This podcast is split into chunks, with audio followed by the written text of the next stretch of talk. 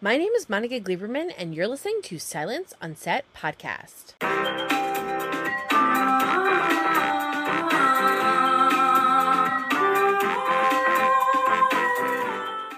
On today's podcast, we're talking to Katie Findlay, who plays Kate on the CW show Walker Independence. The show was set in the 1800s and was an origin story of the series Walker. It followed Abby Walker, an affluent and tough minded Bostonian whose husband is murdered before her eyes while on her journey out west. Abby arrives in the town of Independence, Texas, where she encounters diverse and fun residents running from their past, chasing their dreams, and keeping their own secrets. Unfortunately, we're in the middle of trying to save Walker Independence, so hashtag save Walker Independence. But I had the lovely, best time speaking with Katie Findlay about everything related to the show, why it's so special, why we should really have a season two, and just all of the things that we really need to be focusing on in terms of entertainment, television, behind the scenes, actors, the WGA, just everything is in there. It was a no holds bar interview, and let me tell you, she is one of the coolest people that I've ever met and one of the most open and fun interviews that I've done in a really long time. So I hope you guys enjoy listening to me and Katie discuss Walker Independence and hopefully, keeping our fingers crossed, a possible season two. So I can tell everybody we were talking for a long time before I hit record because I love you so much. I was basically just telling Katie how much I am obsessed mm-hmm, with mm-hmm, mm-hmm. Katie and all things Katie, basically. Hello. That, that's what we were literally just talking for like half an hour before hitting it. But 45. I Yeah. am so happy to have you on here and to talk to you. Well, I am delighted to be here. I don't know what I did to to to earn this like abundance of of kindness and joy, but I will take it. Absolutely. Well, and I t- and I said this, and for anyone listening that has listened through this whole Walker Walker Independence and Winchester situation, they will all know that every single cast member has told me that I have to talk to Katie, and that five minutes into our conversation, I was like, "Yes, it's because we're the same person." Because we're you know, it's it's it's so that they don't have to talk to me. They need to get other people to talk to me so that I stop calling them Ah, because they had to put up They- with me every all for many years. they all love you, and everyone was like, "The second you guys talk, you guys are best friends." And I was like, five minutes into our conversation before I hit record, I was like, "Yep, correct." I was like, "Check." so well, I you're great. so I think that is a great a great compliment. Well, it's amazing to have you on here. So let's talk about. I'm just gonna start off with the the big freaking elephant in the room. Yeah, yeah, yeah, yeah, Show got canceled, yeah. right? Did. So let's talk about this. So Walker Independence, I fucking love this show. And mm-hmm. so I really was like hoping for season two. There's so much story to tell. I like how it ended because it did end in a way where like you can kind of feel okay about it. Cause I hate when shows end and it's like really bad and you're like, You're like, I have no like- idea what's happening now. Yeah. and like it like just like guts your soul because you're like no like and I do understand you know back in the day because we were talking about this because you've been acting a long time Mhm. uh, we didn't have this luxury back in the day too where like shows would get canceled there was no like kind of like final episode that could be ambiguous there was no it could be shopped around it kind of it was just gone like one Yeah, day you was just watching a show and it was just gone yeah it was just gone Yeah. so I like those positives but we're at a point where we don't know what's going on with the show so is there anything what is the latest, I guess? Where are we at? We're so we're right now everyone's doing hashtag save Walker Mhm. Independence. Mhm. Is anything going on that you've heard of? Or is it being shopped around? What's happening?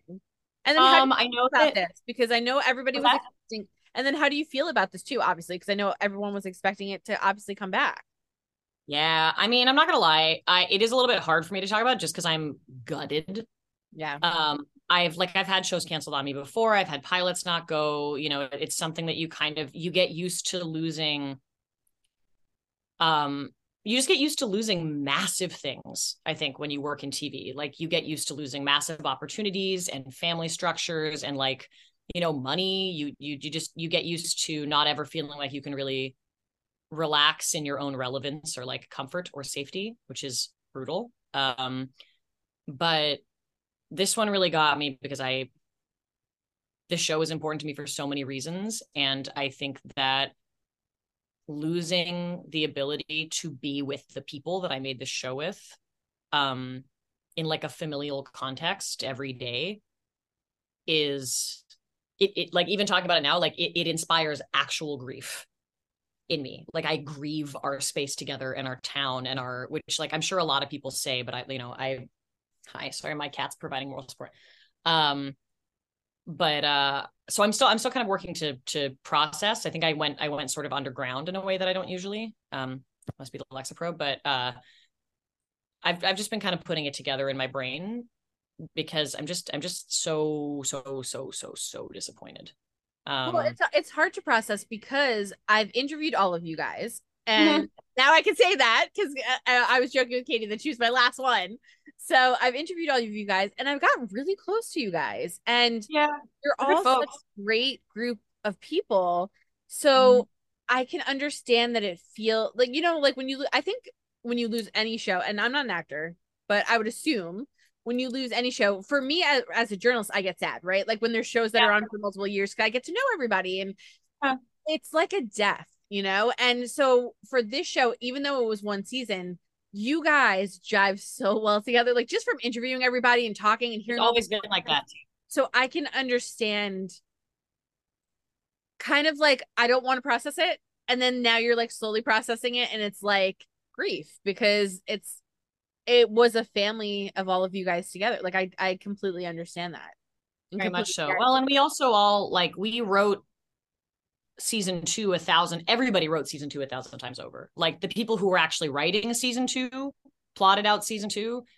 The people who don't write season two and just show up with a million dumb things that they're desperate for smart people to write into season two for that like we spent all of our time sitting around on set writing fan fiction for each other and like pitching it to Seamus Fahey because he's got the patience of a god and you know I I'm so desperately in love with everybody that I work with and and so we would just sit around and come up with like beautiful interesting cool things that we could do together and like I mean this isn't a hot take really. I think a lot of people feel this way but like I think that I think that this is the first time that I am mourning the actual day to day of being on a show more than I'm mourning um the position of safety that being a regular on a show gives you because it is a massive privilege and it lets you kind of breathe out for a minute about a lot of stuff. And like, I love all of the shows that I've been on. Um, there are shows that I've left that I was gutted to leave, but I think the actual human day to day of like, you know, even when it even when it sucked, even when it was really hard, of of being in this family is something that I will miss more than going, okay, I'm on a show, I can chill for a minute, I don't have to audition anymore. Like those perks don't mean as much to me as as the people that I love. That sounds kind of cheesy when I say it out loud, but it's true. So this is this is a new experience. No, it's, it's a like it's a hundred percent true. Like even from talking to everybody, like I'm like upset because I was ready to interview everyone, but I kind of mm-hmm. interrupted you in the beginning. But so right now there's like this huge campaign of like you know save Walker yeah. Yeah, we were we kind of t- touched on this before, um, but in terms of what can we do, where can we go? Are you hearing anything from Seamus? Are you hearing anything from other castmates? Like, is there hope that this can land on a streaming service? What can fans do? I know that's the first thing they're going to ask me. What can we do? You know, the yeah, yeah. that hashtag, but it's a, a weird thing, this industry. So it's like, how do we I help? Know, and like, what do we do if we want it back? You know? Oh, well, I mean, listen, I, I, I've been doing this for a minute and, uh, I no longer really understand. I'm going to be really candid. I no longer understand um why things like I know why things go or don't, but it's based on some pretty pretty uh what's what's like a good word? It's based on some some things that have nothing numbers. to do with television. Yeah, yeah, yeah. it has like cap- capitalism i will say it has to do with money. Let's be real. Capitalism is here to stay yeah. in a big way. Um and so but you know like you look you look there, there's other shows that people were like this was my favorite show everybody freaked the hell out when it got canceled and like why did it never come back? And this other show came back what the hell's going on so um i mean seeing that people after one season love it enough to to mobilize the way that they are makes me feel crazy.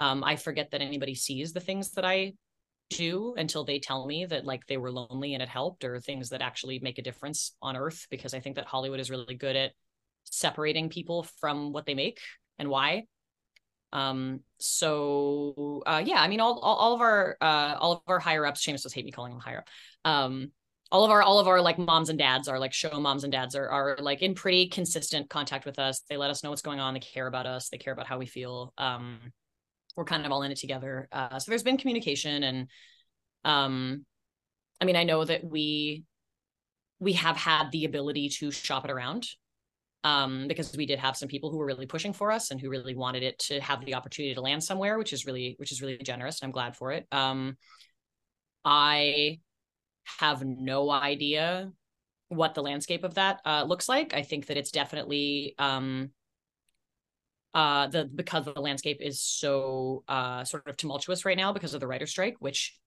yes, absolutely, uh, WGA strong. Um, but it just means that for things like this, it's harder to know. It's harder to, you know, I think I think people forget that TV and entertainment is like this massive capital undertaking at the same time that it is like a bunch of weirdos pretending to be other people in the dust. Uh, and sometimes sometimes those two sides don't mix very well or mix awkwardly and so i think that's kind of what we have going on here but i don't know. I, that's a, such an unsatisfying answer um it's it's true though because there's so many aspects to this industry. If and if you're not from the industry right and i would do oh you'd have no you'd have no reason. to yeah you would have no idea and i feel like as a fan you get emotionally inv- um, invested. That's what actors want right? You want to do a oh, show oh, yeah. people are emotionally invested and they're they want to see years and years of the show. So I think what do we happens, yeah, like you feel you feel lost. So as a fan, I think you do the only thing that you feel like you can do, which is like hit social media, start petitions, do whatever. What how far that gets, you know, we don't uh, you never can mm-hmm. tell. It, but it can't hurt. So, you know, mm-hmm. obviously it's really nice to see the hashtag save Walker Independence. People love and you people guys. caring about it matters. Like people caring about it and being like, "Hey, what the hell?" It it it never hurts to have like. I will say that one thing about the way that like network and streaming and platforms have sort of opened up the field is that if something is interesting enough, like it's a little boat now, like it's the little Walker Independence boat and it's on its own. So like it is very possible that people go, ooh, blink, right? Like it, it is its own property still. So interest and enthusiasm and love from people isn't like, I mean, it's valuable anyway in and of itself. It should be the only valuable thing. Um, because the point of it is to like reach through a TV screen and grab somebody and go, okay, like you come with me now, we're gonna be all right. But I mean, I'm not, I'm not to say it doesn't matter. I just I do my job and am not a television executive for a reason because one, I would suck at it, and two, I would suck at it. So I like anything that people think helps, anything like I'm not going to be like, yeah, keep on, because yeah, I'm not going to like. It's like, well, I think for fans, knowing how it works, but yeah, and what, and that's what's difficult. So for fans, you don't know what to do. So I think them doing that campaigns and things like that, it doesn't hurt. It no, not at all. You know, it brings conversation, right? It brings people looking. I think it helps the ship in terms of, hey, there's an audience. There are people yep, here. Totally. It's worth your return. Because in this business, unfortunately, like you said, it should solely be based on the love of the fans, right? The love of yeah. what we like to watch. Unfortunately, it's based on money. I'm just, you know, I'm like you. I'm just straight up. It it's on money. It. How much can they make on advertisements? Where can yep. they cut corners? How cheap can they get actor? Like all of that shit. So yep. because Absolutely. of that, I think a lot of times they they want their rate of return, the ROI, right? Like they're on their investment. What are we getting back? And if they don't feel like they're getting enough back, show gets canceled. That's basically how it happens. But yeah. for streaming services, which is new and something, you know, again, I've been covering shows for a long time. You've been on shows for a long time. We didn't have this ability um to kind of shop it around before. It, it was canceled, it was dead, it was gone. One day you were watching it, the next day it was off the air, and you were like, You're not, yeah. So that gives, I think, people hope and hopefully you guys as actors hope mm-hmm. that a streamer might come along and go you know what? There's so many fans. We make x amount of money. Where yes. our money their money system and again it's all very confusing but their money system's a little different because it's based a little more on subscribers a little less there's no advertiser you know like it's a little mm-hmm. different. That there might be hope that they go you know what? It's worth it. We're going to get you know hundreds of subscribers. It's going to be worth our investment of buying the show. Mm-hmm. so the hope is someone Netflix, yeah. Prime, anyone hear me? yeah, no kidding. We're nice, we're nice people. We work real hard. We're all very good looking. Like just I think the thing the thing that I always want people to know is that like we feel the way that you feel. mm-hmm. we feel the way that you feel. We're we're gutted, we're disappointed, we're confused. We didn't have some cool inside track to knowing what was going on. We love you. We love that you love us. We're happy that you're happy. We are fine to like work hard and make a thing for you because we want you to be happy. Right. You know, like it's it's all it's we're not as different as I think that uh, people think that we are. Um well, this group, but, and I will say this: I've interviewed a lot of people. This group in particular is very different. You guys are really very good, right? oriented. You guys are yeah. all crazy in such a good way. I love all of you. All crazy yeah. way, and everyone knows I talk to all of you still. Every single person related to Walker Independence, I'm like, "Hey, what's up? How you doing?" Checking it. Yeah, like, yeah, I'm, yeah. I'm obsessed with all of you guys. So that's very different. And I talk, you know, after years, like I do talk to like a lot of people, and they'll hear me on the podcast, or someone will come on and go, "Oh, we talk all the time." this group was very different. I, the, even my first go around of interviewing, it was like, "Here's my number." Like when we're done recording, and and hey, everyone yeah. talking to me, and we're like, we should start a group chat. By the way, but I know you guys. I think you guys have one, but we like we should start like seven. separately messaging everybody to like check in. But that's very odd. Mm-hmm. And so that's what I want people to really understand too. Like, so when you're thinking oh, about yeah. independence and I know how much you love the the show, and if you're a fan of it, and you're tweeting and you're doing all the things that you're doing, keep doing that if that's what feels good in your soul. And I mm-hmm. think it will help. And if anything, manifests something great. Yeah. At, at bare minimum, it's showing a really, really good set of people that people love you, which I think you guys deserve because thanks there's so many times where I do interviews where I have to like do the bullshit of an interview. Like, yeah, like, yeah, it's great. Like, you know, right? Where you have to do that. This is not that scenario. So I just want to be like clear. Katie get like, and unfortunately, I told Katie this. She's the last one, so she gets like the brunt. She's the first one I have to talk to about it being canceled. So get get the that is okay. I can't take it. I can't take it. I'll take it. But I think, you know, it's very important to mention that this is not a typical type of group. So I just wanted to be very clear this group is very adamant, very vocal, very friendly. I talk to almost everybody, and oh. it's just different and special. So for anyone listening, like Vernon at Amazon, I can say that because Vernon, I know you listed here. So Vernon at Amazon or Jeff at Starz or whoever, I like y'all follow me. Get them on your freaking network. we're nice. We're real nice people. I swear to God, we're real nice people, and we're also a, bu- a bunch of people. I'm not even including myself in this. Like, there were we got a bunch of people who deserve to be on TV a lot more than they have, and who deserve to be compensated and centered and given agency and voice and fucking money for who they are and what they bring to the table in a way that is so massive. And like one of my greatest grief points, one of my greatest grief batons that I have to pass to somebody about this is that they now have to go and find somewhere else to be.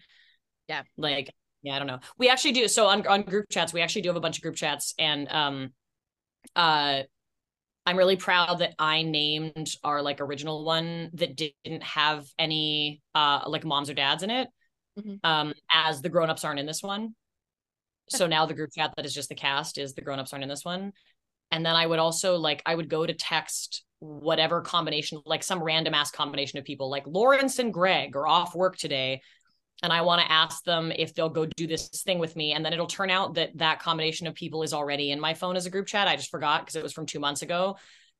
And it's called something incredibly stupid. And I don't know why. Like every combination of people has a group chat on my phone named after an equally stupid thing, which is uh, not a not a, a, particularly hot take. It's when you go to summer camp with a bunch of people and then you have all these stories you think are just about you and like everyone will find them interesting, and then when you say them out loud, you're like,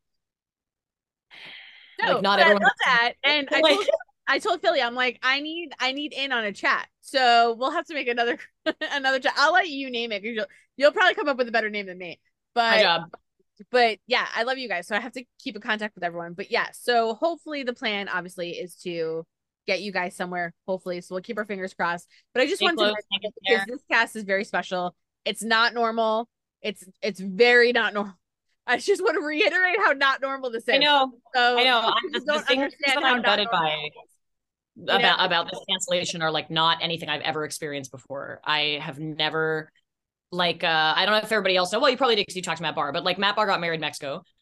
Mm-hmm. Um and uh to a beautiful woman who I'm in love with. And uh I was so jealous, by the way, that I couldn't crash that. Oh, so fun. Oh, so jealous. I'm so jealous. But yes, he got um, married. He posted, and it's okay to say that because he posted on Instagram and all that stuff. So yeah. oh yeah, oh yeah, yeah, yeah, yeah. No, I don't. I don't want to like blow up his personal life, but um, but he's like incredibly proud of his beautiful partner. So I don't know why I would. Um, but uh, I just remember like I'm not a big tropical locale person. Like, look at me. I'm built to be like scuttling around. I don't know. I'm built to for like inside or for like reasonable temperatures. I'm just not. It's not my thing. Um, and uh, like you know, travel makes me a little anxious sometimes, and I'm just like I just I don't know. I'm a little bit of a dormouse. And the minute I got there, like I the, the second I touched ground with any of my people, I felt completely safe. I felt complete like anything could have happened to me and I would have been like this is fine. I'll be fine. Someone's here. Like if I had gotten massively sick, if I had there was no world like Philly Philly and I hand things back and forth without looking at each other like we've been married for 20 years like there's such a, a gentleness and an ease and like if someone gets wicked drunk and kind of wants to be a little nuts everybody can handle it there's no like it's it's it's gentle and storied like we really really understand each other and none of it is like oh my god like it's so low key and familial and like like fuck you take my shoes fuck you take my shoes would you just like it's so easy. Yeah. The sentence is getting out of control, but I really noticed it when I was there because I was like, "All oh, right, it's not just being at work; it's that like I accidentally stumbled into." Well, like you really beautiful. You can tell too because so I wanted to crash the wedding. Matt said that I couldn't. Yeah. I was a little upset about that. So you know, I'll take it with him. Um, it was planned before we we started talking, so it's okay. Take it up with Barr. Yeah but I saw photos and you can see through the photo. I mean, like you can, yeah, everyone's beaming. And of course, I was like, Philly, how? And he's like, we were dancing, we were doing, and I'm oh, like, yeah. so too. I'm like, I am like a sweaty, disgusting mess, like in heat. So, like, not really my ideal. Um, also, no. like, you know, a little curvy. So I can imagine like everybody in their cute little bathing suit, and I'm, I would be like, ah. So yeah, uh, you would be the best one. You mean you would be the best one in a bathing suit because people should be graced by your fabulous self in a bathing suit on the well, That's why I need you around me all the time, which I told you why we're best friends now. But Listen, um, I'm just here to report the truth to the people. I don't know what you want from me. but um yeah so it's not like my go-to the hair the whole you know like all the extra oh, yeah, yeah, yeah. you have to do that you yeah, don't yeah, want to do you have to do when it's hot so like not my go-to i'm sitting in air conditioning and like and we were just talking about this how like hot it is in life and it's like not that hot right now and I have air conditioning on. So that just shows you. I'm just I'm an indoor. I'm like you. I, am indoor. I like to indoor, just, and I also get anxiety. I hate flying. I get very anxious. I take something when I fly because like if I don't, I'd rather just like wake up and be there. So like I'll take whatever. Yeah. I'll, I'll stay up late. Well, that sounded bad. I'll take prescription prescribed. Oh, no, I get it. I get but, it. I, but, I yeah, sometimes take whatever. Take, yeah, I'll, I'll take, you know, yeah. If I was sitting next to you and you were like, here's, I'd be like, sure, whatever. Like, I like, trust. Thank you. Yeah. So, yeah. Well, I, I have, I have like a uh, uh, lesser known fact about me. I have massive, crazy inner ear equilibrium problems. Oh my god. Um, so I can't drive a car. Um, and I out of nowhere will become like so sick you can't even believe it. Uh, and it affects almost every part of my life. So like, if something will make it stop, I will take it. I have no pride. I have no, I'm like, fine, that's fine. I, I, can guarantee you I've tried every single thing. Everyone's got some new thing. I'm like, I've tried it. I'm just, this is just how I'm wired.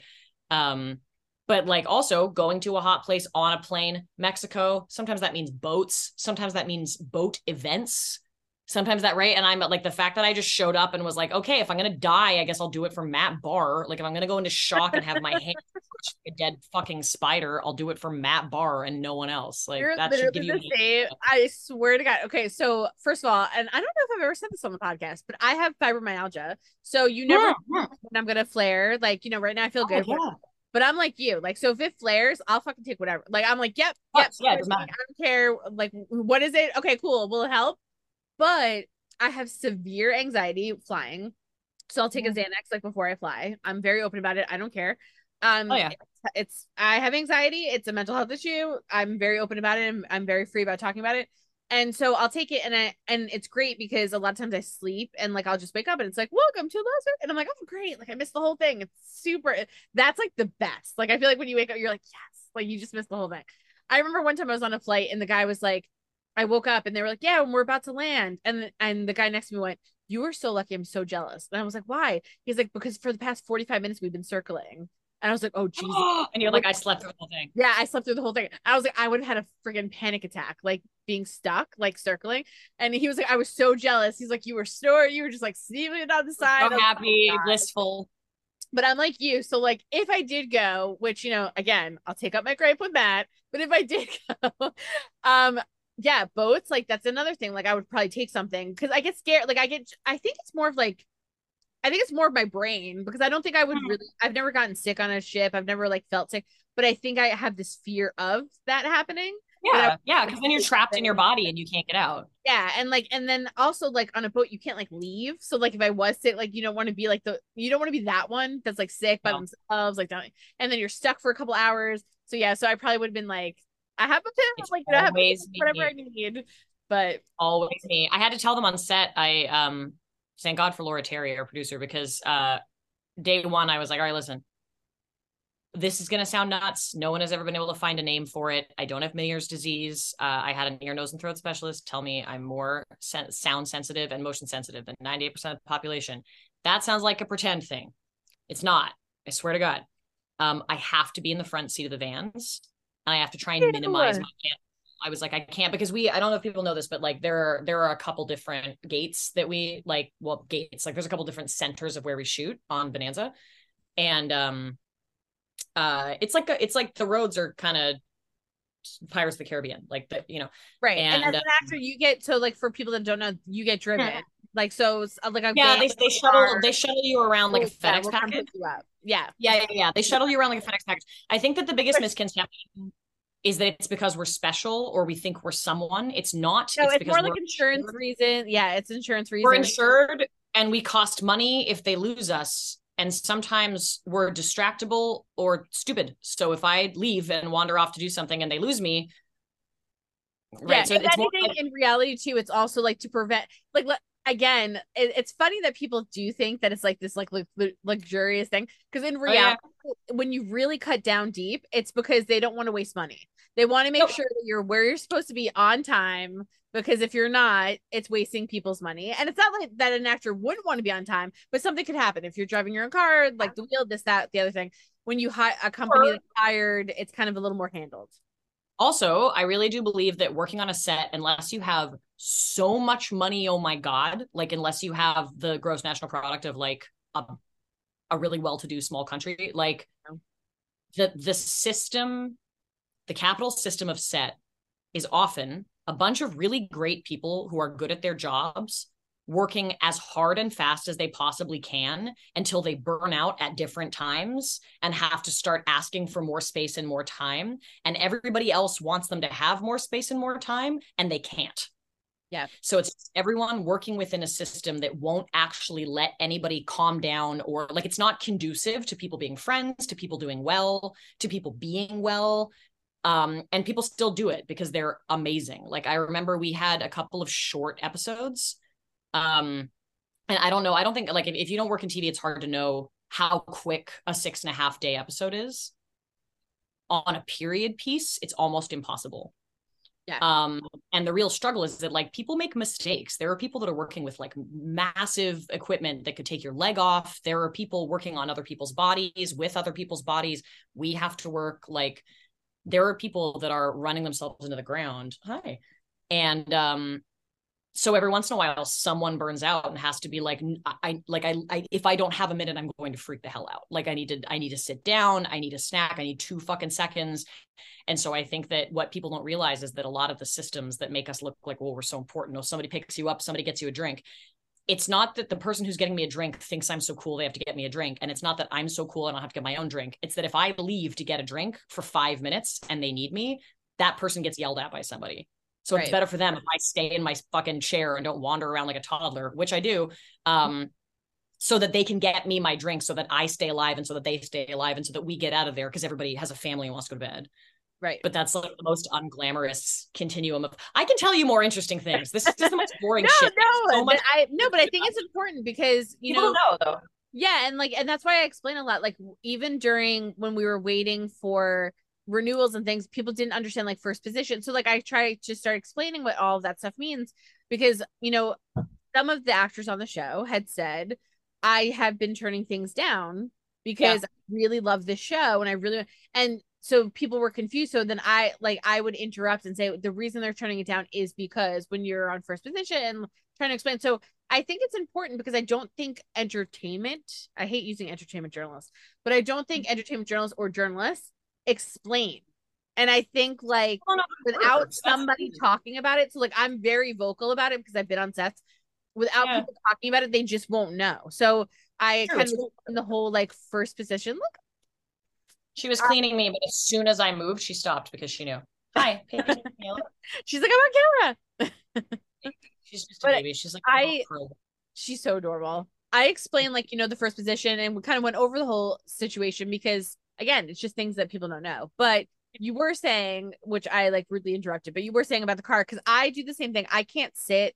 Um, again, I don't know if it's like just a mental thing for me, like, but I can't sit in the back. I like to sit in the front with the window cracked open a little. Like I'm very like so. Um, but you were saying with your situation, which that's hard too, because I went through the same thing you went through, where people were telling me I was crazy. Because with fibromyalgia, yeah. doctors, it, doctors tell me I'm crazy. Yes, I went through like you know a.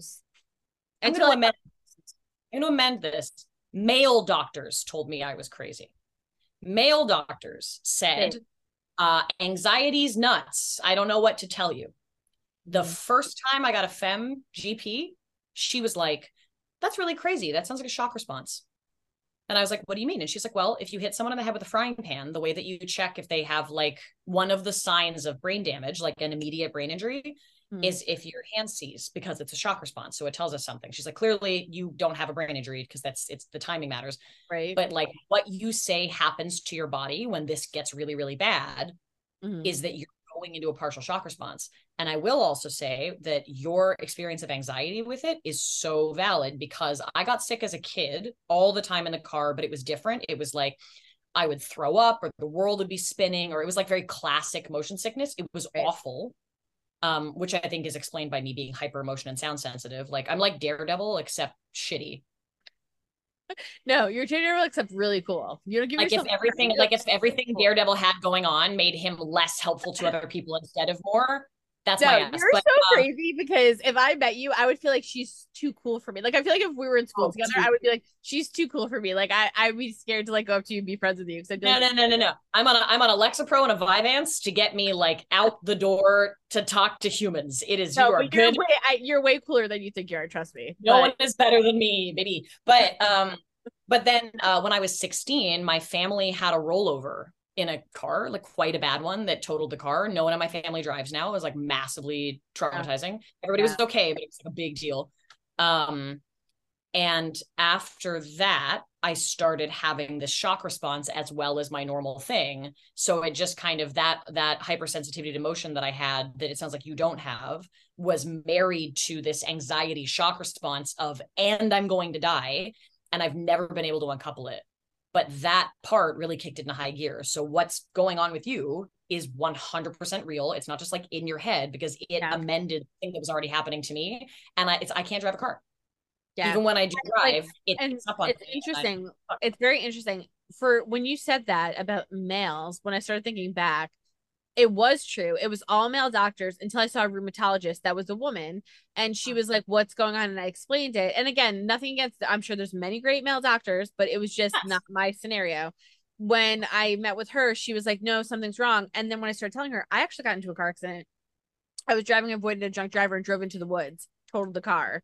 So she, right away, like, and she asked me, like, uh, no other doctor had asked me, like, did you get anything? Did anything happen? And she said, mm-hmm. you know, that can spark something. And she's like, How yes. old are you? Said, I'm in my 30s.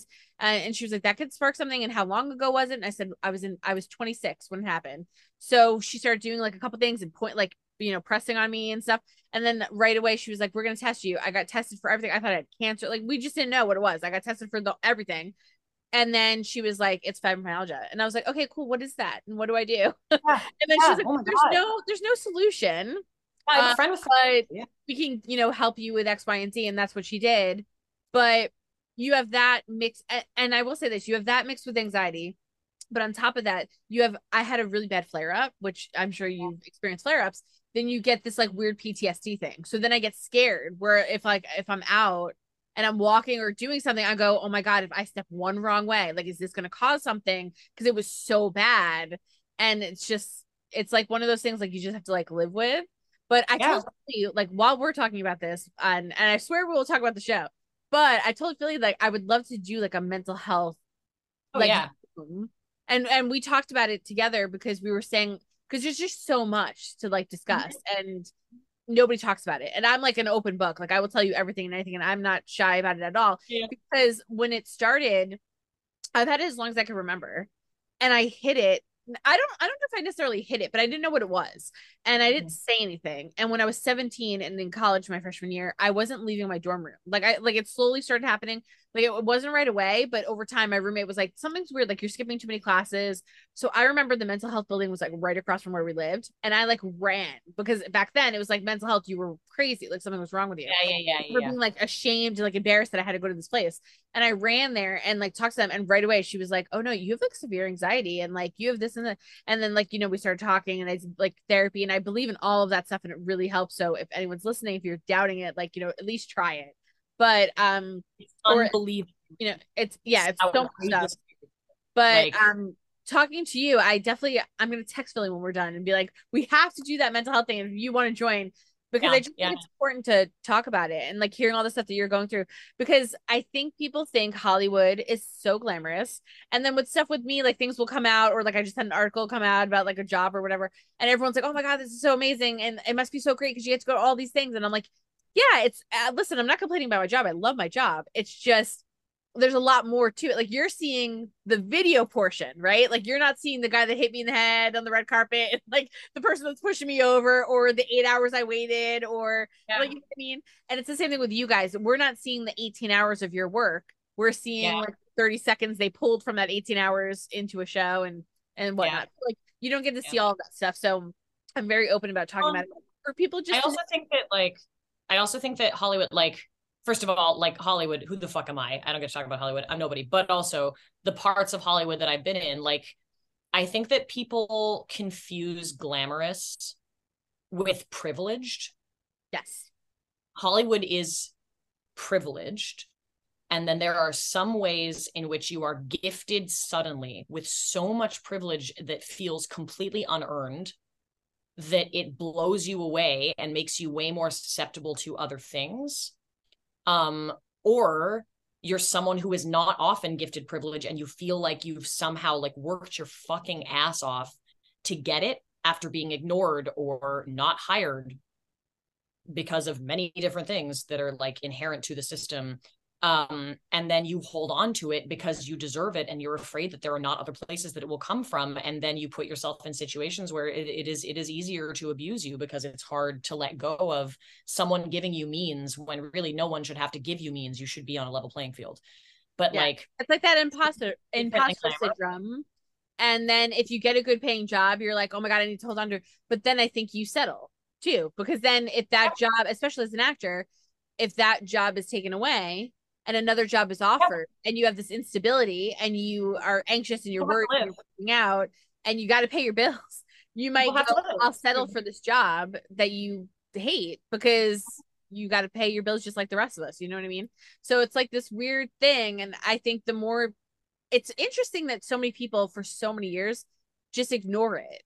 So i'm a big mm-hmm. advocate on talking about it because it's just it's just a part of life like it's part of every job and there should be nobody that's feeling like oh this is so glamorous and they're so amazing and like we're all working we're all doing things you know and for pay especially in particular that comes up a lot because they're like oh actors get paid so much i'm like yeah but if you were on set every day and you really saw like the amount of stuff that they were doing and the hours mm-hmm. and the amount like what they're putting them in and like and even the extra hours of like fittings and like the hair and all the stuff that's not even the camera's not even rolling yet, you know, like then you have to take a second to be like, isn't that worth it? And most of the time it's worth more than what they're even getting. So it's like you don't really yeah. understand until you're kind of there breaking all of it down for yeah. sure. I think I have I think I have really complex opinions on this because I think that um capitalism, first of all, it benefits the system for people to feel I'm gonna like go super out of pocket here. I don't know if it's true. I think that it benefits the system of control for people to feel separated from their storytellers and their artists. Mm. And a really good way to do that is to convince people that there are kinds of art that are not worth a lot of money and that there are kinds of art that are worth a lot of money, but also that the people who make the art that we've decided for some reason is worth a lot of money aren't like you.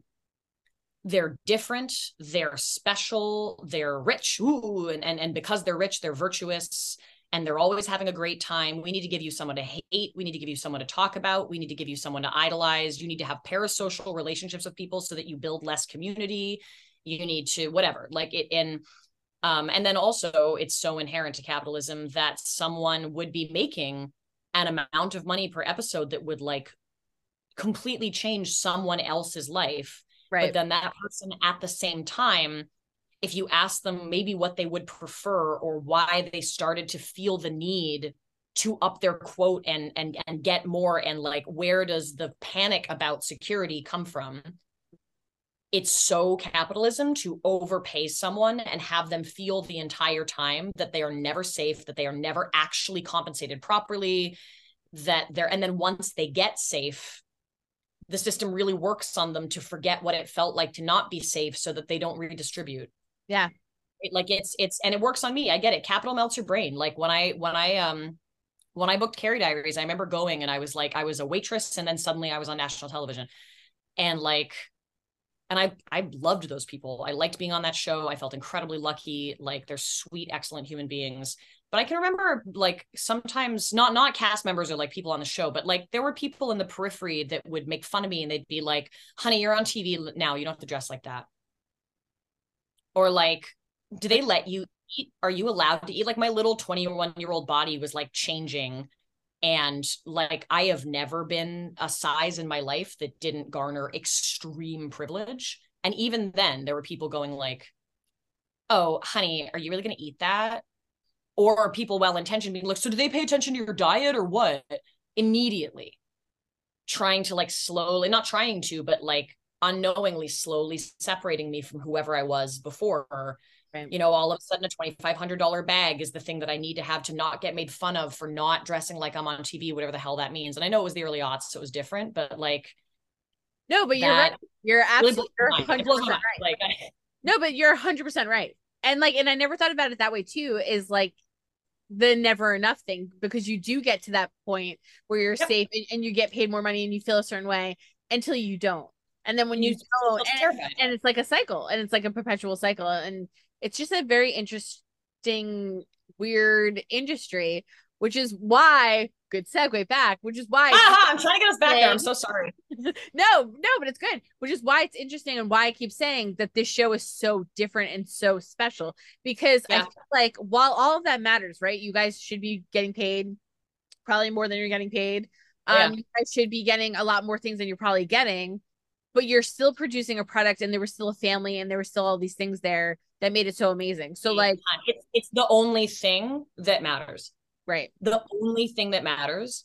And I and I I mean maybe it's just because we're living in end times and I am a parent. Um maybe it's because we're living in end times. Oh, you're not going to stay like this, but you could pretend that you love me for the people watching the podcast for a minute.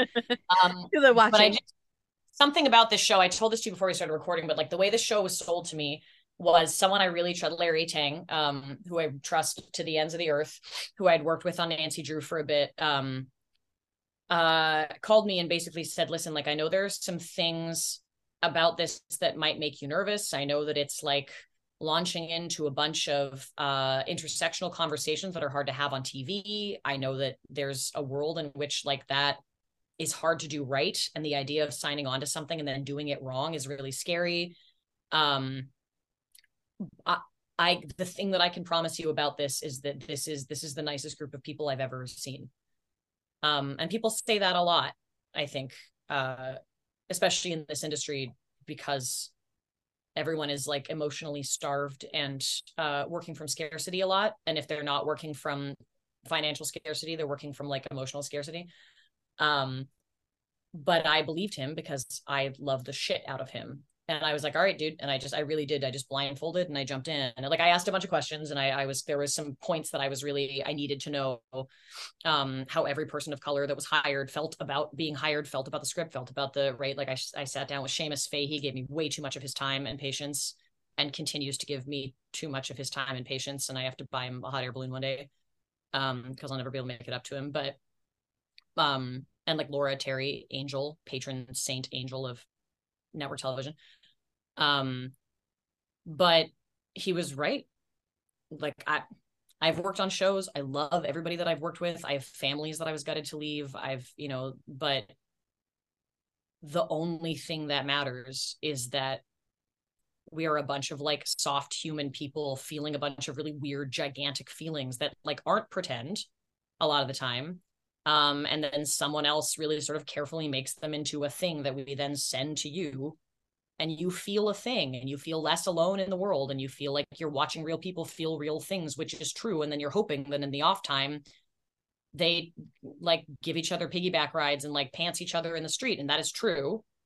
Um and i have that picture of greg and i if anybody wants to see it. Um Oh, we'll, yeah, we'll be glad to take that exclusive. it is. It is one of my favorite pictures of Greg and I. I didn't pull his pants down, but he was giving me a he was giving me a piggyback ride, and for some reason his belt didn't happen anymore and then his pants started falling down as he was giving me a piggyback ride and he refused to stop and i do have like the i think it's on my instagram actually there's the most joyful picture of me laughing on someone's back in a ball cap oh, we'll have to we'll have to can't tell that he has no pants on fully has no pants on well so you were concerned you had your concerns for the show right yeah.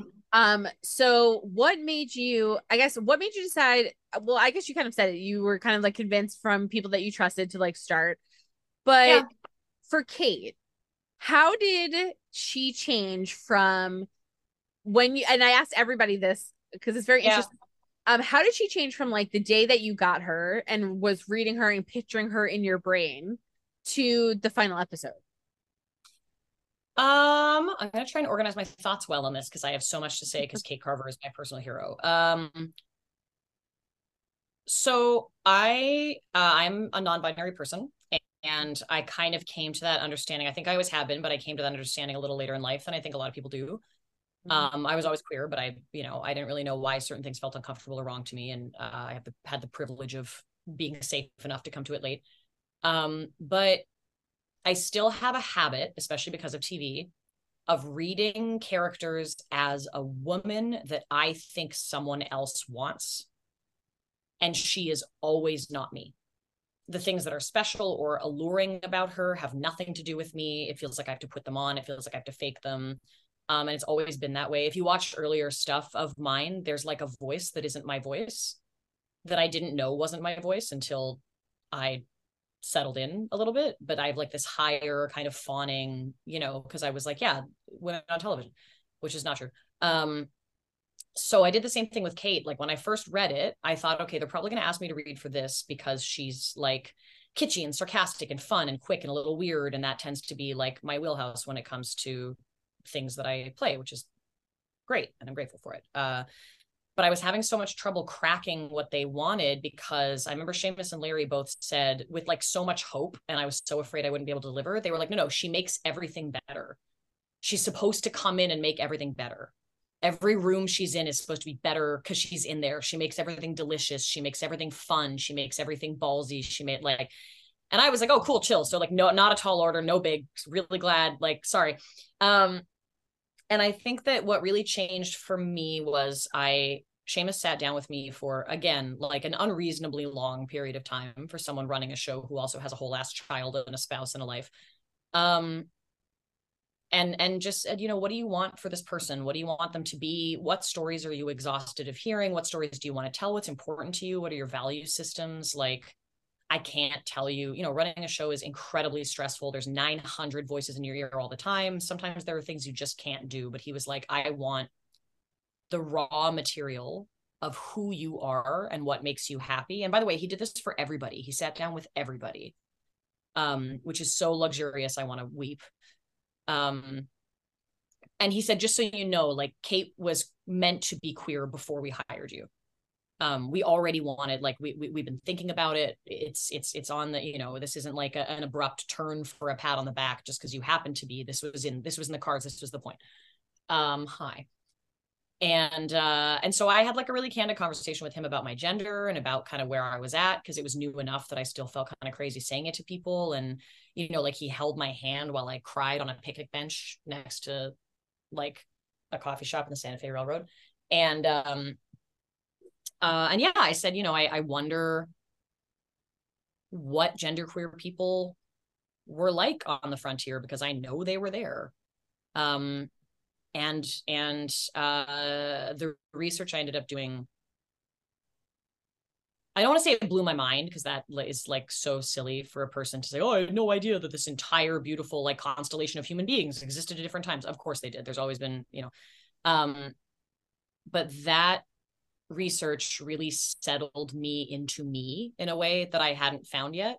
Um, so I think that the major thing that changed about Kate was that instead of coming at feminists and like from me putting on a woman that I don't feel like ever, um, and like kitschy, well, let me tell you something, honey. I'm gonna blah blah blah, and I'll talk about sex because I'm the cool one because I'm tall and dark haired, and we all know that the tall, dark haired ladies are the ones that talk about sex. Blah blah blah. Sometimes they die. Blah blah.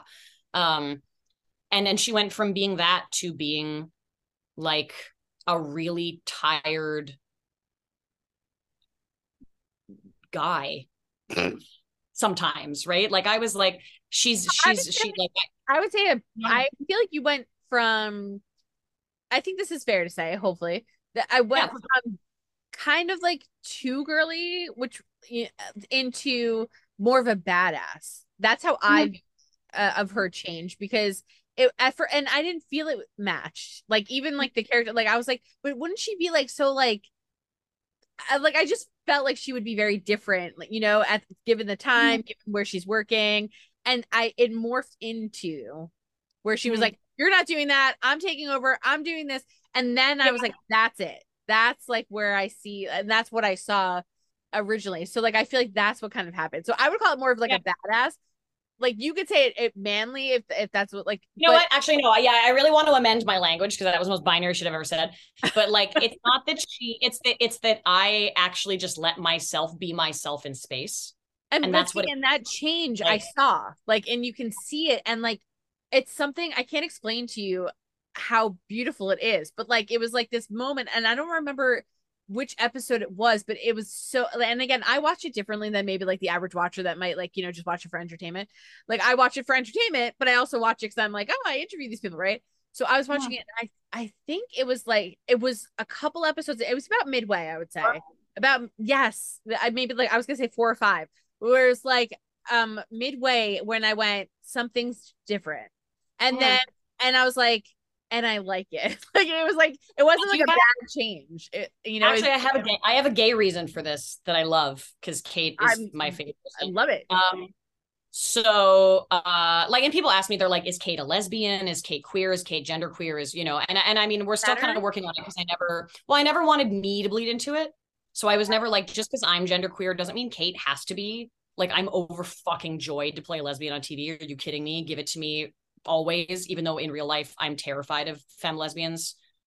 By the way, if you're a femme lesbian, just, tell me I'm doing okay. Just give me a little, give me like a little smile or a little something. Like I'm terrified of you, and I think you're beautiful, and I love you, and I don't know how to talk to you. So, um, so she's saying, hit her up, hit her up, give her some hit me up. Like, you know, I don't need you to take me out or anything, but I just, like, I'm, I'm, so in love with all of you. And I have like the management, the emotional management skills of a 14 year old boy because you're so fine. So just, you know, you know if someone you, like, is into you, and I'm sure they're going to hear this and they're going to be like, shit, should I slide into her, like the DMs? Slide in. No, I mean, I mean, yeah, don't, don't expect anything from it besides my like overwhelming and constant gratitude and awe of the fact that but you still. live on the planet. I can't even imagine. Um, but uh so i didn't yeah i didn't want to like force any moves on kate necessarily but um so i love this backstory so much i want more of my show um Me so too.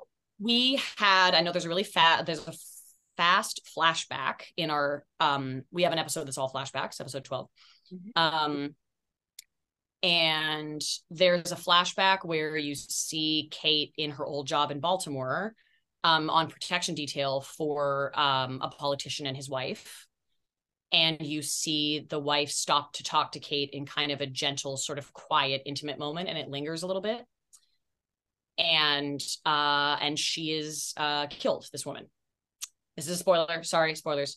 Um, and regardless of what the full landscape of that was, it got seeded in later that the reason that Kate ended up in Independence in the first place um, independence as opposed to just being sidelined to some to some like you know outpost somewhere where the railroad was coming through that wasn't independence was because uh, she said someone had talked to her about pagans and some times that they had had there and that maybe someone like her would be well suited to being there and like you know queer coding queer support systems. safe, a safe place to be yeah yeah. And and also this this woman that is dancing through this scene is this like high femme bubbly beautiful charming like silly taking drinks off of people and like laughing and touching everybody all the time. And and Kate obviously is so enchanted by this and the Kate that we see is very much not like that. And so I like the idea of in her grief she because like her job is fucked and she's lost this person whoever this person was to her um, and so that in her grief, she is like wandered out into the middle of the desert, exiled to an outpost, and that she picked this one because she had nothing left to hold on to. And then the person she decided could could fit in and give her shelter the best, like the person to assume is this person that she lost that is so different from her, that is femme in a way that is so different from her, that she is just enchanted by and in love with. Um, and so this person that Kate starts out as, this like the way she talks to Kai until she and Kai have like a reckoning, this like warm, easy, because that constant availability and affection is also a way to keep people far away. You know, it's it's a soft power move. Femmes at that time, it's not like they could be like, hey, fuck you, and have nothing bad happen to them. Really bad things could happen to them. So this kind of, you know, light, easy, crisp, like the first bite of an apple, kind of, why the hell would you pick a fight with me? What a ridiculous thing to do. Get the hell out of here oh honey kind of person mm-hmm. is is like her working through the grief of a loss and then also kind of keeping everybody far away from her shit. And this like kind of slouchy exhausted like little femme little whatever person is who she actually was at home this whole time. We just never saw them until we did and until everybody knew so she didn't have to pretend anymore. So i tried to like drop it slowly um 100% there were a couple times where i did not drop it slowly and i was just fucking tired of being in a corset and so i stood like i wished for death which is true. Um but i think that was a really long-winded explanation but i think that's actually the change is that i figured her out about halfway through the season and i was like i love being this person. I would be this person forever. Um and i feel so much compassion for her and i want her to be well and loved and kissed by many beautiful women. Um and you know obviously i love her and I want to. I we're running out of time because I know you have to go somewhere. But no, I talked about capitalism for a hot minute, so we can let's let's pack some extra time on this because that okay, was unfair. So I want to talk about. I asked you this um kind of before we were recording, but I, I you yeah. answered the the fact that yes, it wasn't written into the story for story's sake. It was in the story already. You and I I love the transition. I noticed the transition like kind of right off the bat, and I loved what you settled into like because it just I don't know. I can't explain it. It's probably like the same reason how you probably can't explain it. It's like I, mm. it's like I just saw it and then I went, oh, there she is, and like I just felt like I saw you, and I felt like I saw her, and like I, it, it was just a difference. I don't know. And if you're listening to this and you're like, what the hell is she talking about? Rewatch the show, and I'm telling you, if you watch the first few episodes and then you watch like four or five, you'll start going, oh, I get it. Like there's there's differences, there's things, the way you hold yourself, mm-hmm. outfits um the way you talk like there's just things that you can tell that are just different and feel that they make more sense. So mm. and because they make more sense the first few i go oh like that's not her. Like I know when you go back you're kind of like who's this I'm like lady and like not, not the lady. Yeah. Yeah yeah. Well i'm listen i'm really i'm I, I feel very validated that it read to you. Um I struggled with it a bit. Like as an actor, I was kind of like, I I don't know how to make this person the best person in every room, and and I think I started out doing it by like assuming a different and it's not like which is not to say that i'm not femme like i am um but i i just assumed a kind of femme that has never really been me but i can play it well sometimes and i think that i realized that to do right by her i needed to to settle in differently Um, and also like I like the idea of independence. We talk about this a lot as a cast, like the idea that independence is a place that is so far off the beaten path and is so outside of like centralized social control. Right. Like there's no society, there's no police, there's no right, like it's there's no there's societal expectation. no like major class system. Well, uh, And these are all things that I liked. There was no major class system. There was no explanation like for you know for Justin's character. We were like you know in particular like for Calian, there was no let's explain. Love of my life. Justin Johnson yes, love of your life. Um, Yeah. there and then we talked, and me and Justin talked about this, and I loved it. I loved it so much. I love that there were subtitles for people, and I love that there were items that like I didn't know, and I was telling you this, I didn't know it, so I looked it up. And for Yeah. like Philly, I loved that there was no question like, oh, you're you're black and you're a cop. There was there was none of that. There That's were black So boys so everywhere. I know, The, But- the- and, the like white west is such a fucking myth. I, I know, and it's the so reason crazy. like it's such so a myth. White And macho like, west. Like, brothels, like, even like brothels, right? You'll Yeah. see even in old school westerns, and I, I dare anyone to watch it. You will find a fucking brothel, and there'll be two girls hooking up, and this is like some sort of like shock that it's like for guys or like whatever. I mean, like, there's been all sorts of th- like it just drives me insane. So like when I, I can't even express how insane it drives me. So when I watch your show, all of these things that were there were put there not to further the story along. They were put there because this is what we look like. We look yes. like yes. and I enjoyed it so much that that was the Right. case. And so like for Julian, I I spoke to him about, you know, I love that there were subtitles. I love that you got, got to speak in a different uh, language that would have been his language. And I love that there were items that weren't explained. And if you don't want to, if you want to learn what it is, fucking research it. Then, yeah. like for Philly, like for him to play Gus and not have to give an explanation. I got this because of this. I was given this job because no, you were given the job because people respected you. It had nothing to do with the fact that you were black. So like all of these things are so important, which is why it's so frustrating for me that the show is like in limbo or wherever it is right now. Because there was it- there's just so much so- good stuff. Yes. And there's so much stuff about it. So for Kate, I love her so much. And as time went on and it was settling in and like really so I saw a shift, there were so many things about her that I just loved. And like I said, she was such a badass, like with so many things.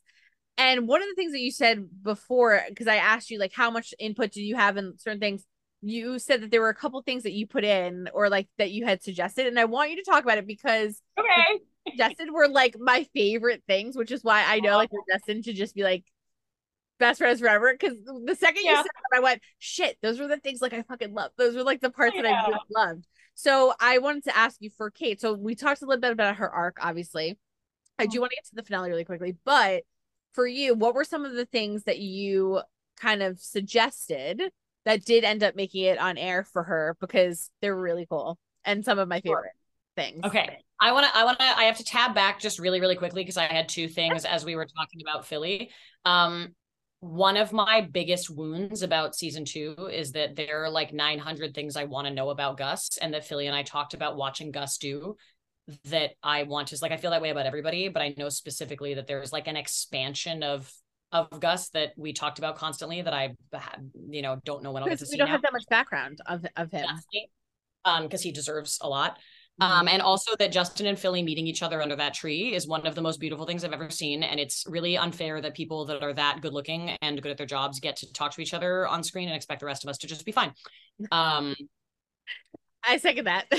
although i want more uh western scenes where uh indigenous and black people fucking chill and talk about how stupid everybody else is because they're right uh and and and save each other from death which is what literally happened all the time um so in the Seamus Fahey has given me more of his life and his uh, soul than he should.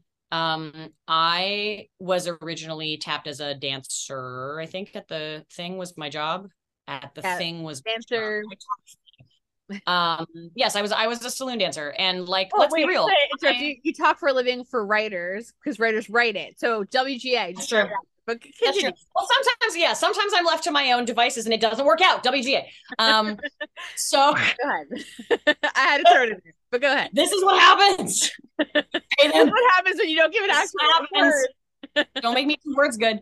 Um, so I like I like took a decade of ballet like your average lanky Kermit the Frog. I I move well. I have dance experience. Um, I'm in my 30s. I don't call on it all the time. You could tell, but I'm not like ready to go with some weird aerial. Um, and Gabby is uh was the singer and Gabby like can sing fine, but like feels kind of stressed about having to do it, and it's not like her easiest path to expression, and it like takes a minute for her to feel like she got it right. Um, and is a like professional Irish dancer, like a like a ranked competitive Irish dancer. She's amazing, and she's the singer, and I'm a professional singer, and was the dancer. And at some point, I just kind of went, okay, if it please from the bottom of my heart never make me dance again not because i'm not willing to do anything you want me to do but just because if you want like a quick high impact skill set that i feel very comfortable with that like you don't have to over rehearse and i'll figure it out and i'll get it done i promise i feel really able to deliver let me sing something i would kill for it i would thank you forever like it's my happiest place um, and Seamus just said yes, which is crazy because people have to write that. It adds so much stress to an episode to have to have like someone singing. It also has to be earned. Like you have to really convince people that it's okay that someone's singing a random song in the middle of it. Like you really got to get in there. Um, and it takes resources. And we had so precious few. Um, and the fact that they gave them to me for episode four um, for the outsider number still blows my mind. It's a gift that I will never forget or take for granted. Um, and I remember having suggested that she should dress like Tom. Um, and there was some like there was some back and forth about like should I dress as like a sexy version of Tom? Should I dress as like the vaudevillian like with the girls kind of version of Tom? Should it be should it be provocative? Is that why it bothers him that's provocative? And I was like, no, man, I think she dead ass just gets in there like I had a binder on. I was like, I was like, no, no, she's him. This is as close to drag as she knows how to do in this moment. Um, because she's still hot and he's uncomfortable. I like make everybody a little gay. Make everybody think about the fact that everybody's a little gay. Like just like fuck them. Um, I loved every second of it. I was so happy that you like had like, this. I just I loved every second of it. Well, listen, I'm not the one to thank. Like, I, so so many people um died on that hill so that Make I could happen. do this. But yeah, but it was still an idea. Like, you know. But I mean, like, Shell Shalene um uh shot the fuck out of that episode. Like, it man. But um, uh, oh, hold on, my brain. Yeah, no, it was it, it was incredibly beautiful, and uh, I remember. Uh, also, it's it's hard for Greg because Greg and I are really close, and Greg is like a giggly baby girl and um, the fact that he had to be angry at me was really hard for him um, and uh, at first i think he thought i was going to sit on his lap and he got all excited he was like you gonna let them sit on my lap and they were like no of course not that's ridiculous he was like oh okay um, but every time he manages to look furious at me it like takes a lot for both of us to make it through a take where greg is furious at me. Um, but uh but yeah well then you know also we we had to like hit up our uh music supervisor sean callery and be like hey can you just whip up a musical number? And of course he's unbelievable so he does. And like it's so many people so many people worked so hard for me to be able to do that. Um but it really was like getting to do like vaudevillian you know gender queer drag light on network tv fills me with joy um i know and it was done in such a good way too because it wasn't like it was done in a way where I feel like you weren't going to get notes from the network. You know what I mean? Like, but it was a, it was done in a way where I think everyone got it. If that makes sense. Okay. So it was okay. like just like I wanted notes. I was like, they're not if they're if they're like coming for the queers, they're they've like first of all they they've picked the wrong people, and also they've picked a terrible time in history to decide to be impossible. True. Like this is it's not it's not a great time to be a bigot. You wouldn't know that by some of the bills that are passing, but it shouldn't be a great time to be a bigot. And I don't think anybody on my show felt that way either. So like there are some and we also talk about like we talk about sexuality and sort of the roust about like that there's this understanding of so i'm getting excited there's this understanding of sex work for instance as like when you see it framed in westerns and in it's like oh, these like beautiful coquettish women that are like just here for your use and da da da. And I was like, no, man, these women had to stay alive. First of all, it wasn't just women. Second of all, like they had to fucking survive. This is a tiny ass town. Like there's like a down and dirty element of like these women own their bodies. You are not renting their bodies. You are renting their time and attention. Like it is, there's like a grounded community feel, um, which was helped by the fact that all of my dancers were fucking awesome people that I really loved spending time with who worked so hard. But I think that's part of what I like about it is that it's clean and inviting and fun, but it's not there is like such a funny lack of exploitation. Like it's and, and the way that the women are shot also not no exploitation no like it's not like we put these people here so you could visually consume them it's we put these people here because they could kick your ass and they're also hot pay them like it you know what i mean there there's just like a really embodied feel to the whole thing um which is you know like more like the actual jam of some tiny frontier town where everybody's fighting for their lives all the time and you know, it was like, I mean, realistically speaking, done right. I like, you know, it was just done right, and I, like, I hope so. I it, it it was it was just done right, and it was it was portrayed in such a great way. Um, I love that you were uh that you and Greg were you know laughing or about it because I think it just makes it more fun. But I love, I just I loved that whole thing, and also I loved the fact that anytime we did see the broth, whatever you want to call it, I I, I wouldn't hmm. really call it a brothel necessarily, I guess, because I feel like the women were.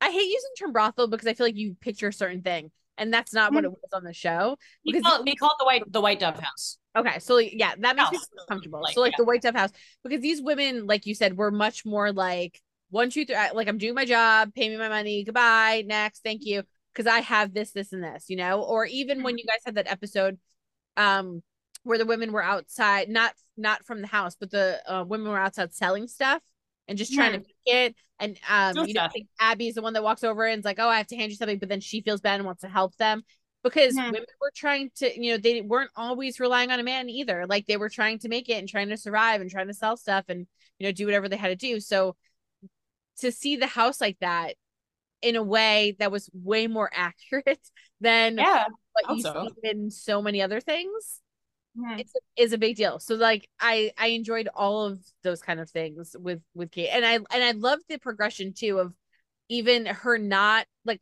being a boss and kind of owning it, but not really owning it, and then kind of getting it back, and you know Mhm. like that whole progression of it. And in the midst of all this, she is fighting, helping a group of like misfits that I love. random uh, assholes that I don't know. I, the Try- number of times I entered scenes and was like, I'm not getting fired over this. Like, I'm not getting fired. Hey, fuckos. Like, I don't know who you are. You like, I like this one. I have a really good sense of this one, and she's important to me. But like, get what what's going on? Technically, the only person I should know is Calian. But like, yeah, no, I I I many times was like. I need us to roll this thing that I say back a tiny bit because Kate is not losing her job over these people. like we'll be shiny happy people holding hands eventually, but you gotta you gotta sell me on it because I don't understand what they're talking about right now, and the blonde dudes drive me nuts. Like it's but I loved it so much. And then by the time we get to like the end of the season, I love that there was like this core group that were all so different, that were mm-hmm. all coming together to like fight for what was for like which sounds uh, corny but like fight for what was right and to get rid of somebody that was not a good person.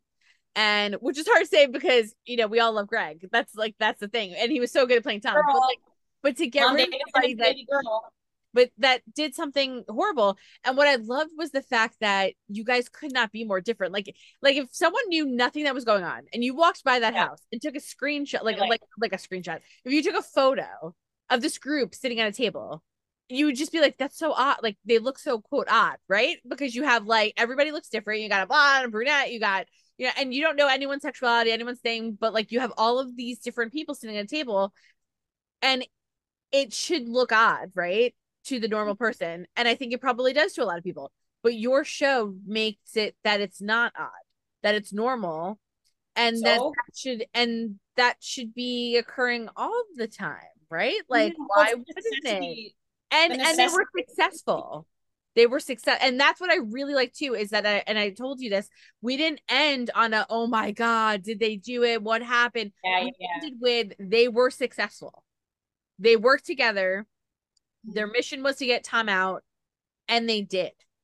So mm-hmm. it just proves the point even further that a group that is could not be completely different, whatever sexualities, whatever, however they identify, whatever they look like, is fucking irrelevant, which is how it should be.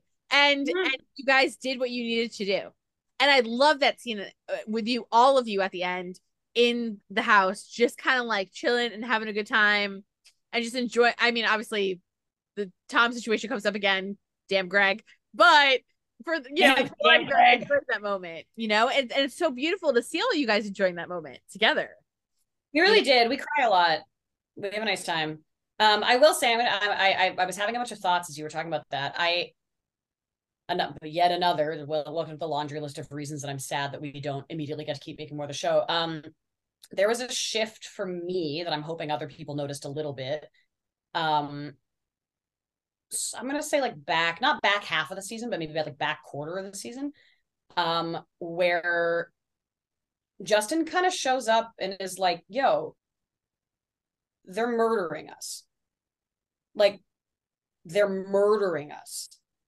They're they're coming through to build this thing and they are murdering communities just like mine left right and fucking center. I have no idea what to do. This is insane because they're doing it in a way that like we were not prepared for because it is genocide. Who is prepared for genocide? Like are any of you clocking this? And everyone in town is like yeah and and then they're like oh, well, we should help because you're our friend and we love you. We'll help you do anything, buddy. And he's like, okay, that's great. You know, it's not just me, right? Like this thing that's coming is like really scary. So I love that you're trying to show up for me, but also I don't think you're clocking the like the thing that's happening here to people who aren't as safe as you, to people who are kind of unfortunately kind of like you, very much like you, like people you might sit in a bar with and not realize are out here as part of this like colonize the west colonize the frontier get out here get out here. Um and you know the person who understands is gus which makes sense because you know indigenous communities and black communities have like sheltered each other from this crazy march of colonialism for thousands of fucking years. Um and you see it a little bit in 11 where we we like buy a little bit of time um, and Philly's with Justin every minute because you know they were friends before this they'll be friends after this we're interlopers. Um, and then you kind of start realizing partially because greg is a beautiful baby uh, who's amazing at his job and partially just like you know it's it's where we're going anyway um, that tom is the victim of this expansion as well like let's be real it's the west people get shot in the middle of the night all the time all the time. If Hoyt hadn't gotten in the way and then like convinced Abby that she was super fucked if she didn't find another way to do this, she would have just shot him. Then somebody would have gotten shot in a bar because somebody got shot in the middle of the night. Like people died all the time. People got murdered. It was it was bananas out there. Like it was lawless in, in many ways, settler wise, you know, like um we're and lucky so that, we're lucky that Hoyt is just alive. Period. well, I say, well, listen, I feel very like, I was like, you're just I was like, dude, you're lucky you're alive at all. the, by, by the skin of his teeth, Hoyt Rawlins. um, love of my life, fucking Hoyt I, I love that so hard, but like, I was like, you're lucky, like you're even fucking alive. Oh yeah, oh, yeah. People, it's like mind blowing that like people haven't come and killed you yet. And he knows that though. Yeah, I know. Every day and he's like, "Good morning, Jesus. Thank you for allowing me to live another day. I will see you later." Like he he knows, he knows. And he was, um, I mean, because he was so good at it. But I mean, it was just so, it was so funny. Yeah. I was like, "You're just so." Hoyt, Hoyt and Kate, Hoyt and Kate falling in love. First of all, I have like a very extensive uh, storyline where every single person falls in love with Kate, and I have By like. Way, you're the you're the person to say this. Other cast members have said that you guys all talked about what it would be like if the other one got together and yep. what that yep. would all look like because there's nobody who wouldn't work. Yeah. There's nobody who doesn't have a reason to fall in love. There's no one who doesn't have a very interesting and realistic dynamic about why it would happen. There's nobody who doesn't make any sense. Nobody. Mm-hmm. It like it um but I liked that towards the end of the season there was this shift from like there's this one bad dude and he did a bad thing to like something well because it, it it happens with uh Lawrence's character as well like there's this this influx of toxicity and damage that comes with the railroad coming. Um and so independence is, is about to like kind of get blown wide open because of this thing that's coming that is is honestly like primarily affecting the people of color on the show.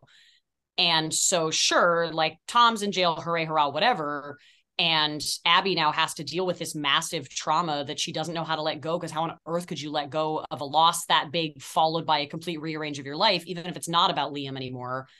Um and there's this thing coming that's going to fuck all of us.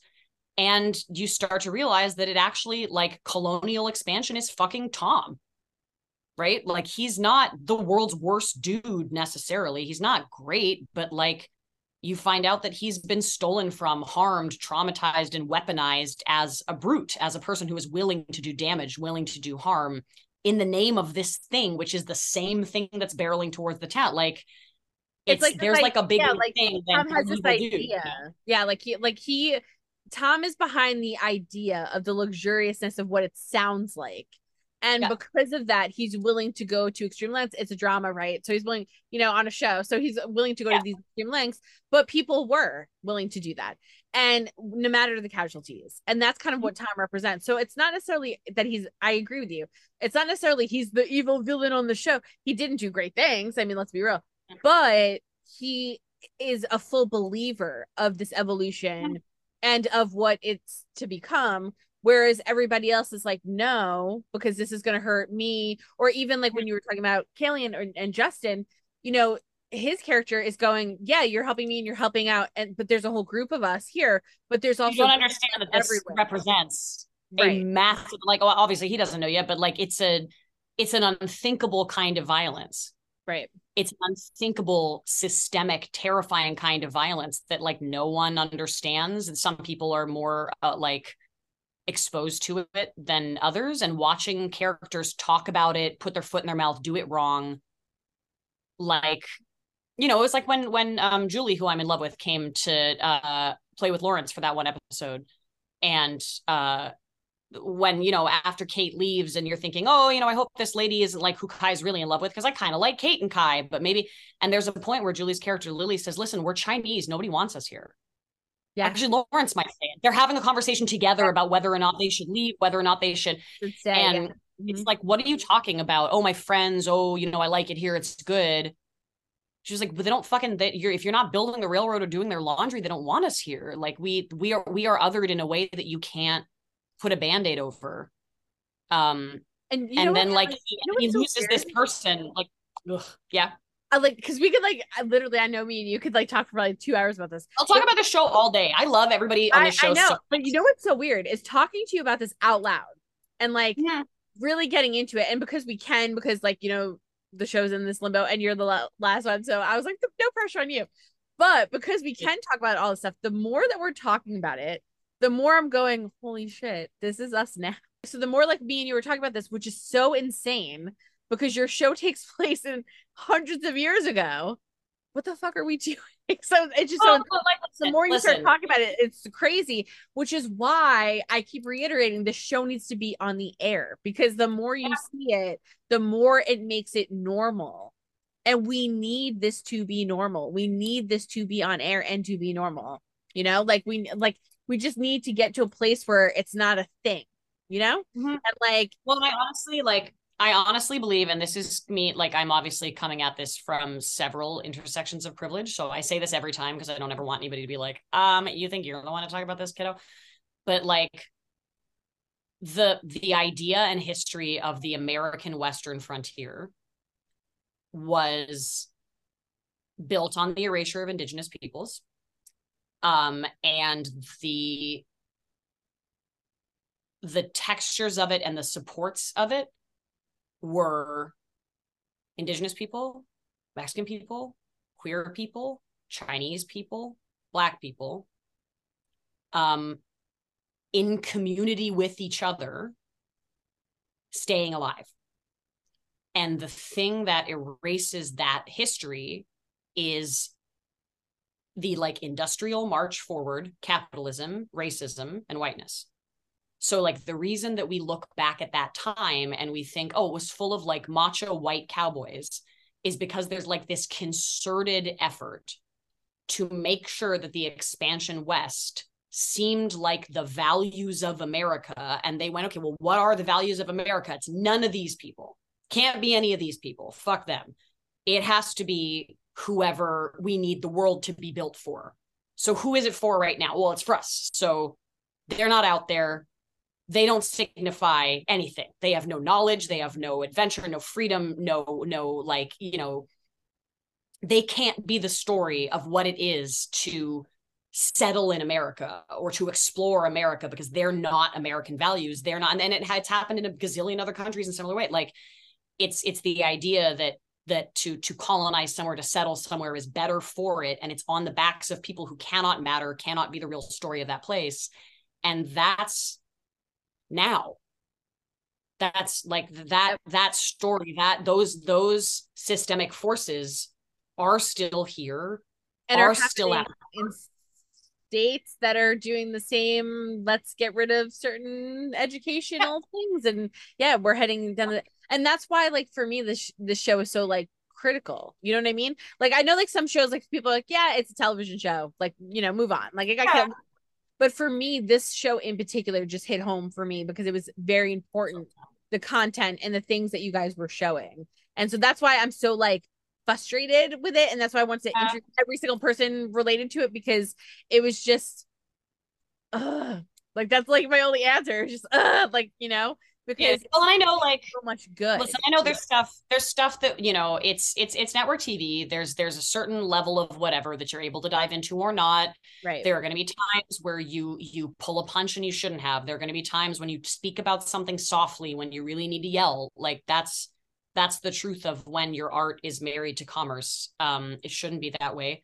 Uh, you never know when the risk is okay to take. You never know when, right? Like it's that's kind of um but the thing that I appreciate about our show is that like like yeah it's sometimes it's not in a space where we can hit as hard as we would like to or where we can push something where we want to or where it's allowed to be dark enough to actually reflect what would really be going on in that space and the time or you know whatever. It's but the fact that there was room to start to explore those things visually in a way that was gentle and respectful to all the people making the work that like the people making the work were like i would like to enter into a racial conversation about this reality or i would like to enter into it you know it it that space to me means something. Um and you know whether or not you have room to be as radicalized as you want to or as you know intense about something as you want to that space we had there were things that you know i was looking forward to seeing change a little bit right? Any any any show your first season you kind of go okay like what do we all do? What do we all need? What's going on? Um but there was such like courage and room for growth in those spaces in spaces where like people were like yeah i want to fucking talk about this. Yeah i want to get into this you know? And i also want to watch a bunch of people be beautiful friends and i also want to watch someone try and shoot somebody through an entire building and then i also want to learn something i had no idea about being a black cowboy. Like i liked I liked the gentle space of it within a within a drama that doesn't have to take itself crazy seriously, but can move you towards ideas and and thoughts and experiences that maybe you wouldn't have had otherwise. Um, and it doesn't have to drag you through the dirt of trauma. It doesn't have to make your actors relive, you know, things that are traumatizing or exhausting for them. That, but there's still there's still the opportunity to have that conversation. Yeah, and I think that's what, and and that's what it did. You know, are you happy um with how Kate's story, at least for now, I, w- I would like to say for now, because I'm really like crossing my fingers on future. Yeah. But for now, are you happy with where Kate kind of ended and that last episode and just, you know, the shootout and Tom's, you know, obviously we're not as as as fans, obviously we're not happy Tom is is missing. But I keep telling people too, the other thing is if there, you know, is a season two the guys with the tattoos on their hands and all of that stuff, we don't even know yeah. if that's a good or bad thing. Like people are just assuming it's like a good thing. I don't know if this is bad for Tom or good for Tom, so I'm not really sure. But in terms of, I mean, his dad showed up, so that's that's a whole bucket of worms for him. But like can't. for you, where do you feel at least? Are you happy with where Kate is by the finale? If that was the last time we see Kate, are you happy with where she is? No, of course not. Did anybody say yes? No. I like I we we were just so we were really really really arranged around like a crisis moment and you didn't you know we we saw all of us in this crisis moment but i think that everybody kind of leveled up in a million ways over the course of the season and is now a very cool version of who they started as and there's like nobody that i don't want to see do other shit nobody like i want kate kate is now no longer a narc because I was like, I that was another way that people were very generous to me and let me shift something I was uncomfortable with. I was like, I don't want to play cop on TV the Pinkertons are violent, racist union busters, and I am not a person who thinks that they're cool. I like I understand the portion of their history that is interesting. I understand that there may have been people who were interesting in that context and who did interesting things. I just don't want to be a cop on TV anymore. Like I, it doesn't make me comfortable.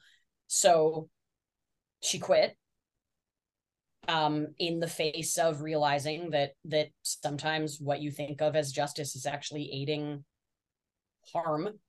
Um, and then she got left the keys to a, a, a, a, massive watering hole birthplace of safety and independence you know secret queer center and she was gifted it by her crazy english dad essentially who she loves the shit out of mark sheppard for life um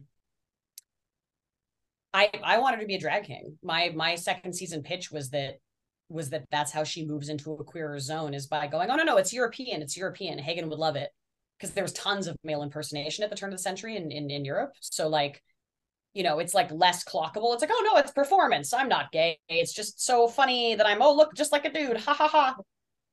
I love the idea too to be like, yeah, he would have loved that because he would have like because kind of character. Oh my god, yeah. yeah, like he was he was like down with anything. So I think he would have just like gotten a kick at it. I feel like he would have walked in and laughed. Like he would have been like like and been like, this is amazing that someone's doing. Been like that checks out. That's like yeah, yeah, I mean, yeah like it would have fit. For that, he knew. He knew was. Um, I want a whole show that's that. I want a whole show that's Lawrence and I living in San Francisco and fighting crime. I want a whole show that is like Kate and Hoyt robbing trains. I want a whole show that's Tom and Kate handcuffed together. I want a whole show that's Abby and Kate just living quietly in town like a slice of life and like being in love. I want I want Lucia to like come down from the ranch at night and decide that she's going to become the the like like the lounge act at Hagen's. So it's just Kate and Lucia chilling in this like beautiful old place at night talking about bullshit. Like, but see, I but you know what's funny is I love this format. Like hypothetically, if it was picked up on like a streaming service, how fun would that be if every episode was just completely different? Like it was the same character because they've done that thing where it's like the same actors playing different characters. I don't mean that. Mm-hmm. You're all the same characters. It's just different scenarios. So like each episode, you guys are just in a, a different scenario. Like no explanation. It doesn't have to be like a whole long story arc, but it'd be super fun if one episode you were like handcuffed to Tom. One episode yep. everybody switches and like that that would be like super fun to actually see. Gus and Kate just chilling. That's that's something my brain before. My brain, Gus and Kate are like this. Actually, in my brain, most Kate, and most people are like that. But like, I don't know. We just we have all these. We never got to hang out as much as we wanted. We hung out all the time. But like, especially at work, we'd be like, like there was we had one moment where Justin realized that he hasn't ever talked to me because he comes up to me and he's like, "Hey, uh, like Kai Kai swung by. I think maybe it would be smart if you talked to him." And I was like, "Oh, thanks, man." And then as we were walking away, in in scene, as we were walking away, he was like, "Hey, have I ever fucking talked to you on the show?" And I was like, like crazy. I don't think you have. Is this the first time you've spoken to me? And he was like, "Yeah, I think it is. That's really, it's really weird." I was like, "Yeah, That's crazy." I didn't even like think about that. Yep. He doesn't talk to me. Yeah, it's weird because well, because some of you are so like spread out, and like for some characters, they didn't kind of come in, you know. Yeah. So like, so that's interesting because like you know Tom was such a storyline, and again, you know, it's a drama, and we all know this that you have to have some sort of yeah, like that pulls yeah, you all together. But it's you interesting like because like, but think about like Kai, like yes, he had like interaction with something, but he wasn't like living in the midst of everything that was going on with Independence. So like there's many characters like that not necessarily have to be the core, but many characters mm-hmm. that you didn't talk to or interact with. And so okay. yeah, just like busted into Kai's zone once every couple days with like a massive emergency or to be fed for free. this poor man was just I like know, I know. Okay, jackasses, like get in the here you go. Like you're like oh, you need to save some guy's like, life and now you want like Chaosu for free. Fuck you. Like I know. I feel like you know it's it's really funny because when you think about it, you, you, like you walk in and or he finds out whatever it is and like he makes all these dresses it's like yeah no charge like you know then like Hoyt comes in you don't know how he makes money Oh, I was wondering, I was gonna ask like it was like some secret thing but I didn't know. Lawrence's catchphrase for a little while was on the house. He'd be like, it's on the house. Everything's on the Yeah, house. and like Hoyt comes in and he's like, "Oh, like I need to help you out, blah blah blah," and then he's like, "Yeah, here's some soup," and I'm going, "Oh my gosh, No problem. Like, yeah," and like it- it's just so crazy. Abby needs something, and and Kai's like, "Got it, take care of it." And and multi-purpose. going, Multi-purpose how, how does he do all of this stuff? But you're right, Finance. he's like the go-to one that Finance this working. man. This man who has every skill set imaginable. And nobody was like, wait a minute, can you kill a guy? Like, when someone's good at that many things, immediately assume that he can kill a guy. Just do it. Like, wait, I mean, and listen, he was he was good at everything. I mean, like literally everything. It's kind of it's kind of crazy when you think about it. Kate and Kai, I mourn Kate and Kai so desperately. I love so I loved it because Kai. at the beginning it was like sort of like semi flirtatious with maybe a romance, but then went into full out friendship, and it was such a beautiful, supportive. Did you like? I don't know if you I- felt that way, but I felt like it switched again in the in Yeah. that middle in that middle section when you when your character like when Kate switches. I Mhm. felt like that's when that switch happened, and they became like the closest friends ever. But before that, I felt like they were trying to make it like a flirty thing that he had liked Mhm. her, and you had, had my jam. and then I I feel like that changed. Here's my jam. Here's my like. So in the beginning, Kai was written a little bit like not on purpose. It just kind of eventually ended up reading a little bit like he was this sweet guy with this crush, and that Kate's such a force of nature that like you know she notices, but she won't do anything about it because he's so dear, and they're so close. And I was like, all right, bullshit. He's talented. He's gorgeous he's um um he has guile in a way that no one else in town has. He's an outsider who sees things the same way that she can see things. Um he has this like deep deep sly intelligence that you'd have to be the same kind of person to recognize. He's a babe. It is bananas to think that kate would encounter this person and go oh sweet kai baby like no no no no no and and like kate's not made of stone and i also didn't you know the same way that i didn't always necessarily read kate as a woman. I don't i don't necessarily need kate to be gay. Like kate was always just so queer to me. Um and i was like fuck yeah she's into kai. Um and i think that neither of them could really reach for each other in any meaningful way because both of them had cover stories that were too important to lose. And neither of them are stupid and both of them are hurt so like there were two ghosts living in town this whole time and it was both of them and neither of them could give it up. It was not safe. It wasn't okay and both of them were grieving because he lost lily and she lost you know um at the same time. And so they just cycled understanding that this other person probably sees me better than anybody does but i do not have the option of softness right now especially not towards them. And i think that this cutesy like oh hi sweetie. Oh honey bear little pookie whatever was um her way of keeping him at a distance. And then she just kind of got used to doing it. So she was so then she slowly started to kind of underestimate what he was seeing what he was and that was her mistake. She treated him like a person that wasn't as of consequence as she knew he was. She got lazy. Um and he calls her out on it. He's like do you fucking think i don't see what you talk about? You think i'm not paying attention to who you talk to? I've known this whole time. You just didn't tell me? You thought that was going to be fine? like- you. Saw you saw a change. Because I do think there was that like la di da kind of thing in the in the beginning, and you do see a change with it, and I and I loved the friendship that eventually becomes the two of them. oh friends first love i'm not saying together, and I like i'm not saying like oh yeah they're gonna go Ugh. but No, like but I, I, but I agree with you. I think I a hundred percent agree with you. That I think that they were that it, it makes sense in terms of I never thought of it in a way how you just said it in terms of like two ghosts kind of like living kind of just existing to exist, right? Because they're in so much pain.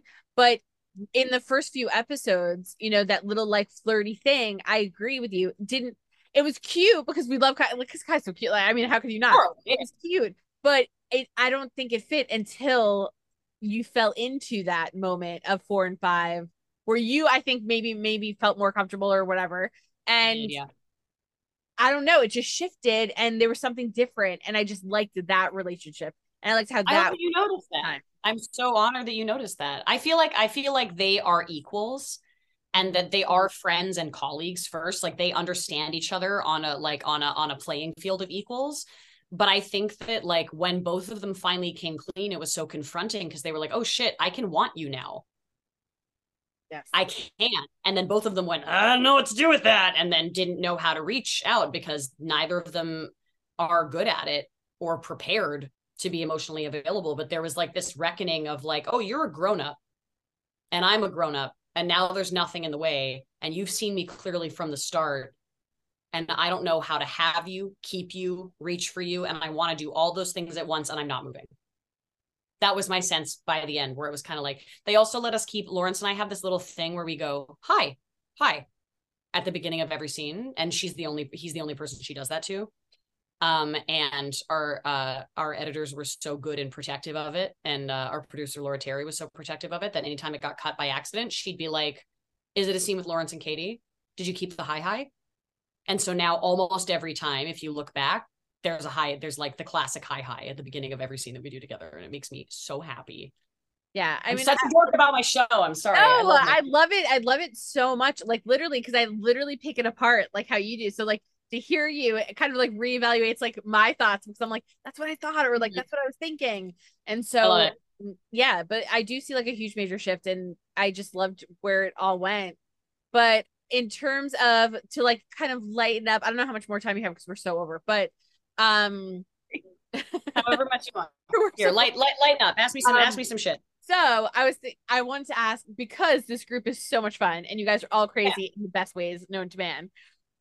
What were some of the shen- I've heard some, but what were some of the shenanigans? Because you guys are you guys are like so much fun. So what were some of the shenanigans yeah. between filming? I mean, I've seen I've seen videos, I've seen some downpours, I've seen some Oh, yeah. you know fun fun things like that that you guys have put on social.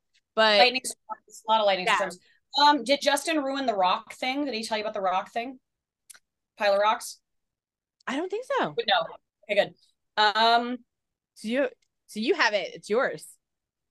Oh yeah, oh, it better be mine. Mm-hmm. Um, I'm trying to think of like there, there was nothing really like so crazy that if I tried to explain it again, again, it's like summer camp where like to you it's fucking hysterical, and to someone else they're just like, oh, whatever, you guys. Um, there was a take that we finally did. We didn't we didn't have uh because we didn't have a ton of time and we didn't have a ton of money. We didn't get to like fuck around during shooting that much. So like there weren't that many outtakes we got to do on purpose just to be funny. Yeah. But there was one um where when Tom is getting into the wagon, I don't know if anybody told you about that, but there was a take where as Tom's walking by everybody into the jail wagon, um, everybody just kissed him, uh, which was great. And he's Greg, so Greg's like very method and he's very willing to like let people go deep and make big choices. So he came up to me and I finished my thing. I just grabbed his face and planted one on him, and he fully just thought he was going to keep doing the scene. He was like, "Oh, Katie, Katie made a big move. Katie took a big swing." and just was so he was like a good little actor and he was like "Rah, rah," and kept like tom i watched him laugh and then he kept tomming along um and then matt barr was like come here come here and then kissed him on the forehead and and was like bless your heart and then sent him away and then kat was like listen i already kissed you on the show so i'm not going to do it again get in the van and uh but he I, I really couldn't pinpoint the moment when he realized he didn't have to keep being tom um and now whenever we watch the finale I, it's like weird to me that it's not canon that everybody just like kissed him on the way out of town um Awesome. it's good it's really good our show is just all about making out basically uh if you well, really it's look so funny because that's why I told you. And for cats, we're talking about like one night stand, but we were talking. yeah. It, it led into like also because I was I was really rooting for like Abby and and um Hoyt. I said in the beginning I oh wanted. I didn't wait. interesting I yes, and that's what she said too. And I was like, really? Because in the beginning I like felt it, then I did it. Then like you know, then it kind of went. away I don't think one like. I'm with her. I'm with her. I'm not an Abby and Hoyt person. Not not because they're not fine, but like it just doesn't it doesn't make sense yeah, it me. like like in the beginning I was like, ooh, this could work. Then Yeah. I was like, oh, this can't work. And then towards the very end with the child thing and like how he's sort of kind of, I was like, maybe it could work, but you know, obviously they're so different, but they say like, you know, opposites attract. So I was like, maybe it could work. But we were kind of joking, like maybe she would have one night stand, like why not? And I was like, yeah, or like you could have one night stand with Kate. And you came up, I was like, Abby- no, no, no, no, no, no. God damn it. I'm putting my foot down. Calian is mid show. mhm. It has to be done. Calian is mid show. Abby Yeah. deserves Abby deserves to be unhinged. Abby has always deserved to be unhinged. She is exhausted. Abby gets to do a bunch of drugs. Abby gets to sleep with whoever she wants to in grief in this completely unsupervised crazy place That's where she I'm gets saying. Have a whole bunch of one night stands. Have fun. I'm saying. Abby Mhm. gets to grief sleep her way across independence if she wants to. No one can say shit. Leave her alone. Calian is mid-season. Kate is endgame. Mm. Kate's endgame. Abby the whole time. Kate the whole time.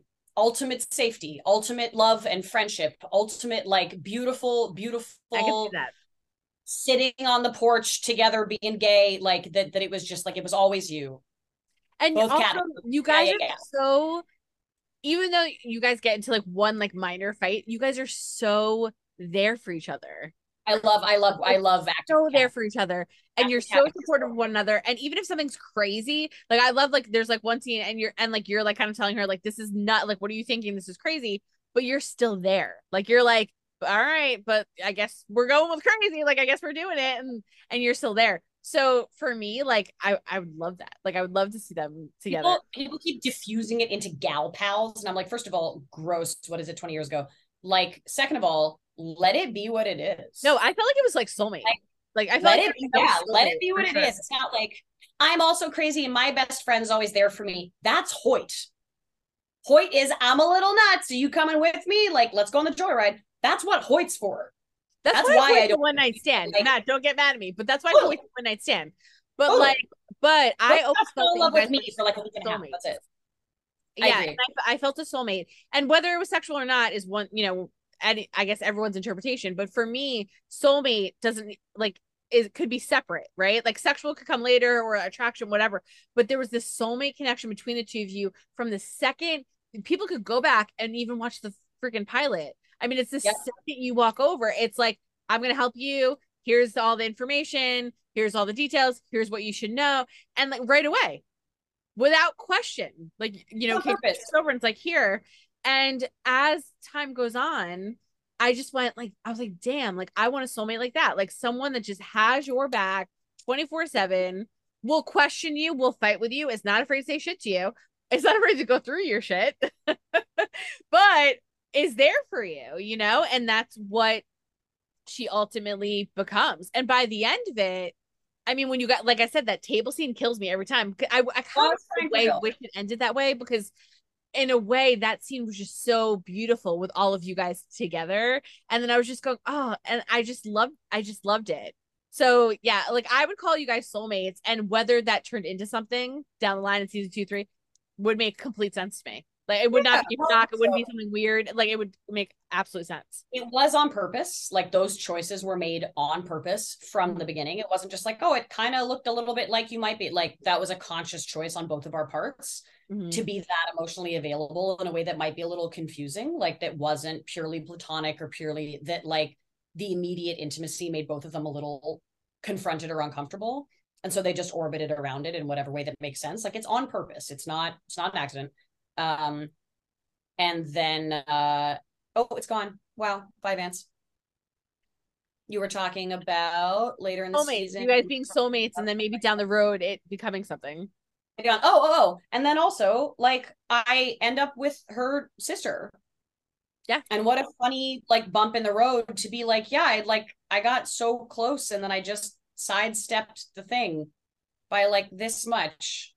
Mhm. And like, you know, Charlotte, who is beautiful, Stella is fantastic. And like, I don't think it was a stopgap, but it is kind of funny that it's like you start to orbit. Like, that's, that's a person that Kate finds attractive And That, like, closer and closer to different Abby. you her, know? yeah, like closer to the Yeah. chest, different big city kind of girl is like like Kate's into that. And so then you got to go like, wait a minute, this is like that's Abby all the time. What are you talking about? Like Kate's not into Abby. Give me a break. I know. And and like I really honestly, like literally, I think it was I think it was the second episode where I was like, these girls are are soulmates. I I don't like the I never even thought of gal pal. Maybe it's because I'm older. I don't know. I don't Some people do. Some Sure. people are like, but like but to me it wasn't it wasn't like oh two girls like BFFs. Like to me it was like soulmate because when if you put yourself in the position that this show is real, right? And this is real scenarios, a gal pal bestie friend is not going to do the shit that the two of you did for each other. Like that is like soulmate shit where you're willing to possibly get shot, killed, whatever. That's not I mean, listen, maybe if you had a really close friend, maybe there is a friend of yours that would be like, yes, I'll step in front and I'll take one for you. But yeah, I do. I do have those friends, so I'm not gonna. Right. But like, here's so, but a- in this scenario with this show, with this group, you can't say that they were friend. Like, you know, like Abby's not gonna just friendly like step in front. Like, you know what I mean? Like there was it, there was a soulmate thing there. And I said it from I think it was like second episode. I went, they're soulmates. And then now again, whatever that means to anybody, fine. But I was like, maybe down the road that, you know, that could be something. Which is why when I was Yeah. talking when I was talking to Kat, I was going, like, yeah, like I, I really wanted you and Hoyt, you and Hoyt, and I kept like joking about it. And she was like, Yeah. And then she's like, Well, what about like a one night stand? I'm like, Yeah, I was like, screw it. Like she's she's in single. Go ahead. Yeah. Like, no one night stand with everybody and just have everybody fun. should. You know, Everybody. There's nothing to do in town. There's Yeah. a, like like a, a And it was bananas of looking people. we were talking about it and she was saying like you know we talked about tom and i was like how did that you know how did that happen and because Look we're at him. hate him right but yeah and she started saying but it's true though in life you might again the stakes are a little higher the husband was you know her husband was involved and getting killed but over time when you start to get to know somebody and maybe you realize like their belief might not have been they might not have known and they start to grow a little bit and there was some growth in tom. You can't blame her. Like yes he's hot. I mean and he and he was growing. He was super nice to her. And i don't know if he really to me and you know i think he might have regretted some of the stuff that happened. And it was just unfortunate scenario. You know he had his brother. There was pressure. There was a lot of stuff on him. I don't know if necessarily given the circumstances if he was by himself if that would have happened. I think he would have walked away. I that was my, i think he would have walked away and Well, also like to so go like slightly, that happening you know to go like slightly darker with it. Like sometimes, wow, the loudest truck in the whole wide world. I mean, like sometimes when you're in grief or you're in trauma or you're in this like insane situation that that has decentered you completely and you don't know who you are and you feel like you're bottled into this one thing that's so important, the only other person who can see you is the other person who's in it with you.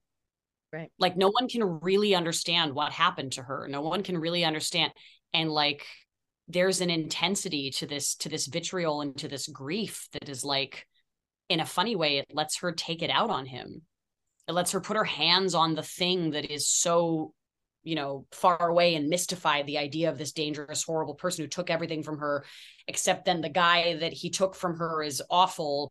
And she has to post-mortem try and process the fact that this guy was not the person that she wanted to love or the person that she thought he was but he's not even there for her to get closure on. And it like you start to feel crazy and like in a moment of deep grief where you feel untouchable by everyone else. The only other person maybe who can touch you and have you feel it is the only other person in that shit with you. Like right and not It's- to it's- mention that yeah and but not to mention when, when you see the full story you realize that it wasn't really like tom just walked up to someone and shot him.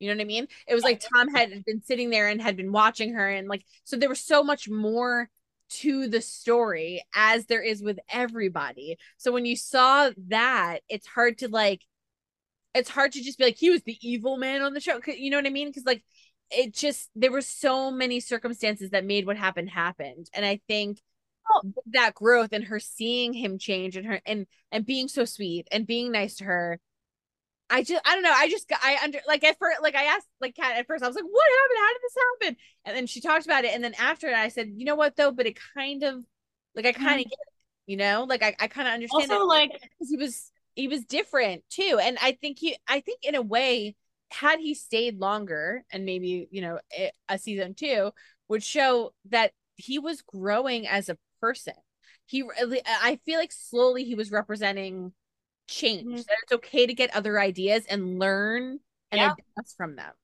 or maybe we never saw who he really was in the first place True. we never really got to see the kind of person he tried to be without being strong armed by people who could hurt him really badly. Yeah his father his Never- brother like there were all these demons that were coming at him. And like knocking honestly like knocking off some awful dude who's in the pocket of your family for like not doing the thing he said he was going to do like wild west.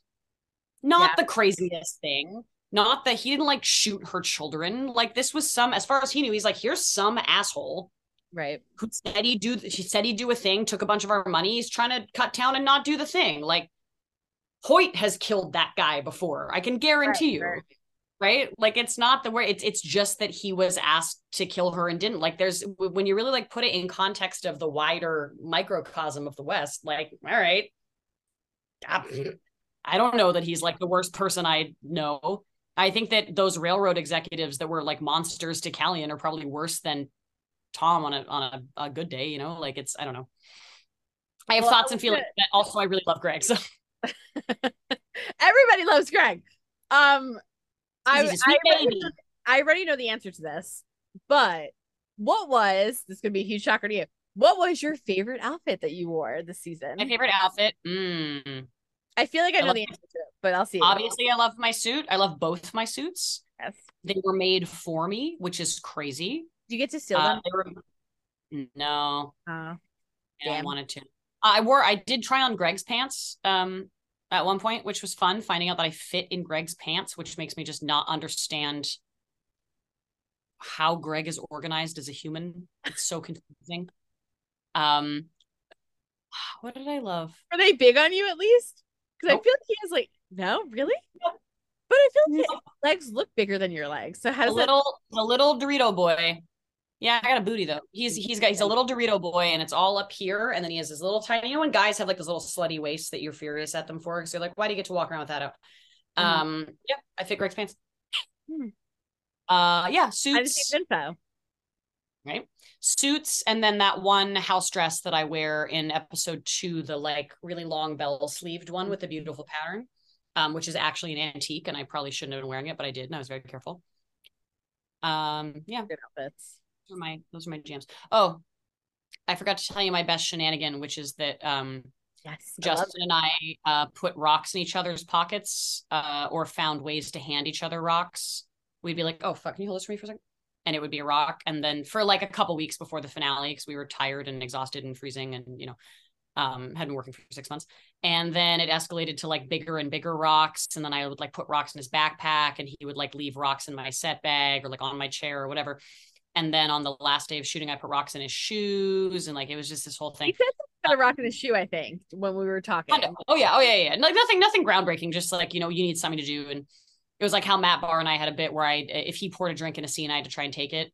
Um, there's a couple of them that stayed in. I think if anybody wants to really? Easter egg it, there's uh, yeah, yeah. Every so time he, he poured a drink, he poured a drink like at a at a bar or something. So it's like if he poured it into show, if, if Hoyt pours a drink, and if okay. I am in the room, we would try to find a blocking way for me way to take it. Take it. Mm, I like that. Um, I think it's in, I think it makes it in twice. There's one in four and there's one in eight, nine, whenever the midseason finale was. Um, and and he has to go hey every time because that's my favorite Hoyt sound. Uh, so so so then uh, I told I told our trailer AD I was like, hey, I need you to lock my trailer because I just feel like Justin's gonna pull some shit. Um, because I feel like Justin's gonna pull some shit. So, and he was like, oh yeah, absolutely, absolutely. And then it was our last day and so i i wrapped and i went back to my trailer and there was an island. When i say an island i mean like like this this big around of rocks that were like too big for a regular person to carry. Um in my trailer with a note that said no one will ever love you like i do. Um i'm big like big big big island uh, and so Justin hadn't come back yet, and so I, I got our uh, trailer AD to move them all over to his. You trailer. you moved it to his trailer, right? I did do that. Yes. Yes. Uh, he, the shape of a penis. Right. Yep. Yep. He um, and but he left out. the I lied to him about so it. Big. He what? He left out the okay. fact that the rocks were so big and stuff. And then I because he's and he said he had photos, and I was like, I need pictures of this. I have and photos, he, and I was like, we need pictures. We need to put those online. And he was yeah. like, it was it was so funny because he's like, I thought I got her. And then he said like he, he did. back and like you told, like he um um he the reason he didn't tell you how big the rocks were is because you would have to be just such an impeccable, unbelievable wiener to spend that amount of time moving rocks. He was like, Yeah, I just got like a headlamp. Egley gave me a headlamp, and like I went out there with my little box and I was like in full costume. So I feel like people probably thought it was like part of my part of my like uh, my process. I was like out there with a headlamp, fucking putting rocks in, and took me like a bunch. It took me like a bunch of um, took me a bunch of trips. And at one point, I just like looked at myself in the mirror and I was like, I'm a father. What am I doing? it took me like a long time. Like I was like sweating by the time it was done. I was like, oh man, fuck, I have to go back to work now. Like, and then uh, yeah, and then I, I I put them back. But the hard part was lying to him about it for like six hours, um, because Lawrence was on his side, and Lawrence is really scary. Lawrence is a, a, a, sociopath. Lawrence is really difficult to lie to. He's so scary. He has like the driest sense of humor and he's so observant. And I was like, I can lie to everybody else, but if Lawrence looks into my eyes for too long, I'm fucked. And I and I fooled him, which is maybe the best acting I've ever done. And then for like four days afterwards, the only thing he could talk to me about was what a monster he had decided I was now. He was like, You're insane. You, you're a terrible, you're a monster in there. And I was like, so funny though. But when you when you told me that story, I was like, Oh, that's right. Cause he said that he had put rocks in your trailer and then he came back to a big penis. Did you leave a note with it or no? You just Yes, said it said want to bet. What did it say? Want to bet. Because it says no one will ever love you like this, and I said want to bet. Or no one will ever, no one will ever love you. That like out because I was gonna say if he had a note for you, which I think he might have said, but so I have it. I have it somewhere in my house. Yeah, I. But That's like, amazing. I was very proud of myself. But the real, so the real jam, the reason that this was like worth me spending a whole afternoon on is that like I I sent him a video because Justin also walked into a door in his house right before we filmed episode 11 um it was just dark and he was tired and he turned around and walked into a door and he cut his forehead open to the point where he had to like call us and see if he needed stitches to go to the hospital um and panicked the makeup team um so we had to just write in him getting hit in the head because he literally walked into a door like a dumbass so then in episode 11, they had to be like, oh no, he got a little scratched up there because there was no way to cover it because he just cut his head open. So I made fun of him, obviously, every day forever because how could I not? Um, and so I sent him a video being like, you're not going to believe this. I just wrapped, I just fucking walked into my bathroom door. This is a sign. This is a sign. This is this is the great like equalizing of karma that I walked in. But I made sure that I like caught the floor in the background and that there was nothing there and then I got like our trailer AD to knock on the door and be like, "Hey, you going to make up?" And I was like, "Oh, thanks. I, will I'll come back up and see you," so that it was like as natural as possible. Mm-hmm. So I didn't just lie; I like really lied. I put like a like lot of work. In I um, like, and then I run like the the gauntlet of every single person we know being like, "I think she's fucking with you, man." No, I think I know, and and I and I had to keep Everyone going. to so figure long. it out took a lot of work. It was the hardest thing I did on that show. That that that that's segment of acting hardest work I ever did on our program. And nothing and nothing for Matt. Nothing crazy with Matt. I didn't really, I didn't really prank Maddie very much. I just kind of like I don't know. Matt's Matt's so like good natured. So, he's I know he's so sweet. It's funny because you know he always plays these like outlandish kind of like crazy characters. And so I was like, well, you must have pranked. And when I talked to him, he's like, no. And then like as we're talking, I'm like, you're just so like so nice sweet. Like, so I would feel bad, like even pranking him, you know, like, uh, like I would totally prank you. Like we would have so much fun, I'm sure, and I would totally prank Justin and like Philly, like a hundred percent. But like it was just funny. So I was, I asked everybody, I'm like, did you do anything with that? And like most people were like, but it, it was Maddie. Oh. Like, no, we did. We did. Um, we uh, but mo- mo- when if, if you're gonna do bits with Matt, you have to play off of his wholesomeness because he can't get rid of it. So like, like not that he doesn't has have an edge as like an adult person, he does, but like um there the scene where he's talking to Gavin, who is also so sweet, and he's like, "Why? I thought you know you didn't think I was your paw, did you?" Well, no. Da, da, da, when they're talking about it, and then he starts to cry. Um, all of us like snuck into the shot and like stacked ourselves Scooby Doo style over his head and around him like that, but like to hear. And Maddie's so professional that he thought that someone was trying to move him back onto his mark a little bit. Like he thought that he was just because it was a uh-huh. close up. So he was like, I must be a little off my mark. And he just started to move because he was like, Oh, someone's moving me. Okay, I must, I must be off my my jam. But really it was just all of us like as seeing if we could Scooby like standing on each other, seeing if we could Scooby Doo around him. I think that's the only thing we did to Matt. Holy Matt would be like, I'm back to rock spot. While he was weeping, yeah. He was like, Am I good? Am I I think that's the only thing I did to Maddie. I think.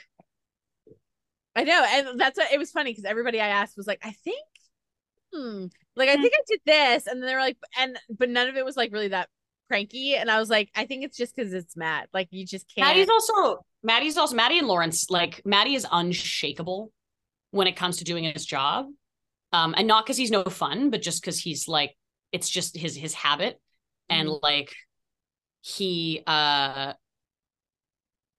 uh, uh, uh, uh, like we'll, we'll our rehearsals will be like everybody in a room. None of us are saying the right words because we're so tired. We probably should say the right words, but we're so I'll be like, "Hey, fucko, come here," and Kat will be like, "What? Uh, what's you? What's going on?" Also, I went to the bank today. And I'll be like, nothing. Where's Gus? And then Philly will walk in and be like, hi, it's me. This is the part in the scene where I enter. And then Matt will be like, dang it. If we don't get to that bank real soon before they close, we're not going to be able to sign that deed. And then Kat will be like, yeah, fucking let's, um, I'm to run over there right now. But first I have to go upstairs because that's what I think my blocking is, unless I'm not going upstairs anymore. Am I going upstairs? I am. I'm going upstairs now. And then I'll turn to Matt and be like, I have this other line that I say to you before I leave because I have to give Philly time to get behind the bar to talk to you later. And then he'll be like, well, I don't know. If we don't do something soon, it's gonna get messy out here. Like he he sticks to his lines when nothing else is happening in a world where his lines don't even make sense anymore because no one is doing the right thing. Matt Barr will say every single word of all of his lines.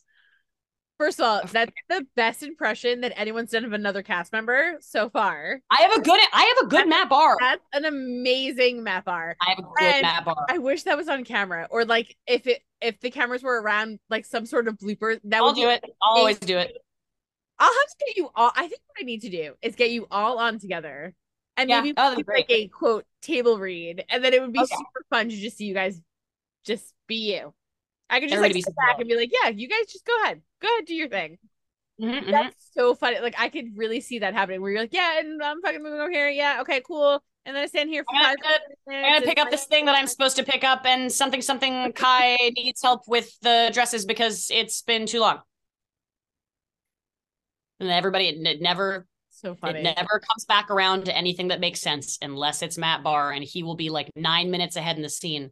What do you mean the railroad? And I'll be like, well, I didn't say the railroad because I didn't say that line. Um, fucking, because Justin needs us to go out there because the we are shooting that scene later today. Dang, if Calian's in, then I'm in. Well, thank you very much, sir. I like That's no amazing. relation to the plot, nothing. And there's Matt doing doing doing the thing. Matt. That's the best impression that I've seen so far. That's a good one. So happy. Really good one. Makes me so But- happy. So I wanted to to ask you too. So in terms of fans, we're like all over the place. So people are gonna listen to this and be like, we're crazy, but we are. Sorry, So- guys. Sorry. Um, but obviously there the show has a lot of fans. We have Mhm. this Renew Walker Independence trending. There's a million people that are obsessed with the show that want to see it. So they don't get to talk to all of you guys and text all of you like I do and annoy you guys. So of course I always like to give everyone the floor. Is there anything that you want to say to all of the fans that love you? First of all, by the way, you have fans that have followed you from project to project Yeah.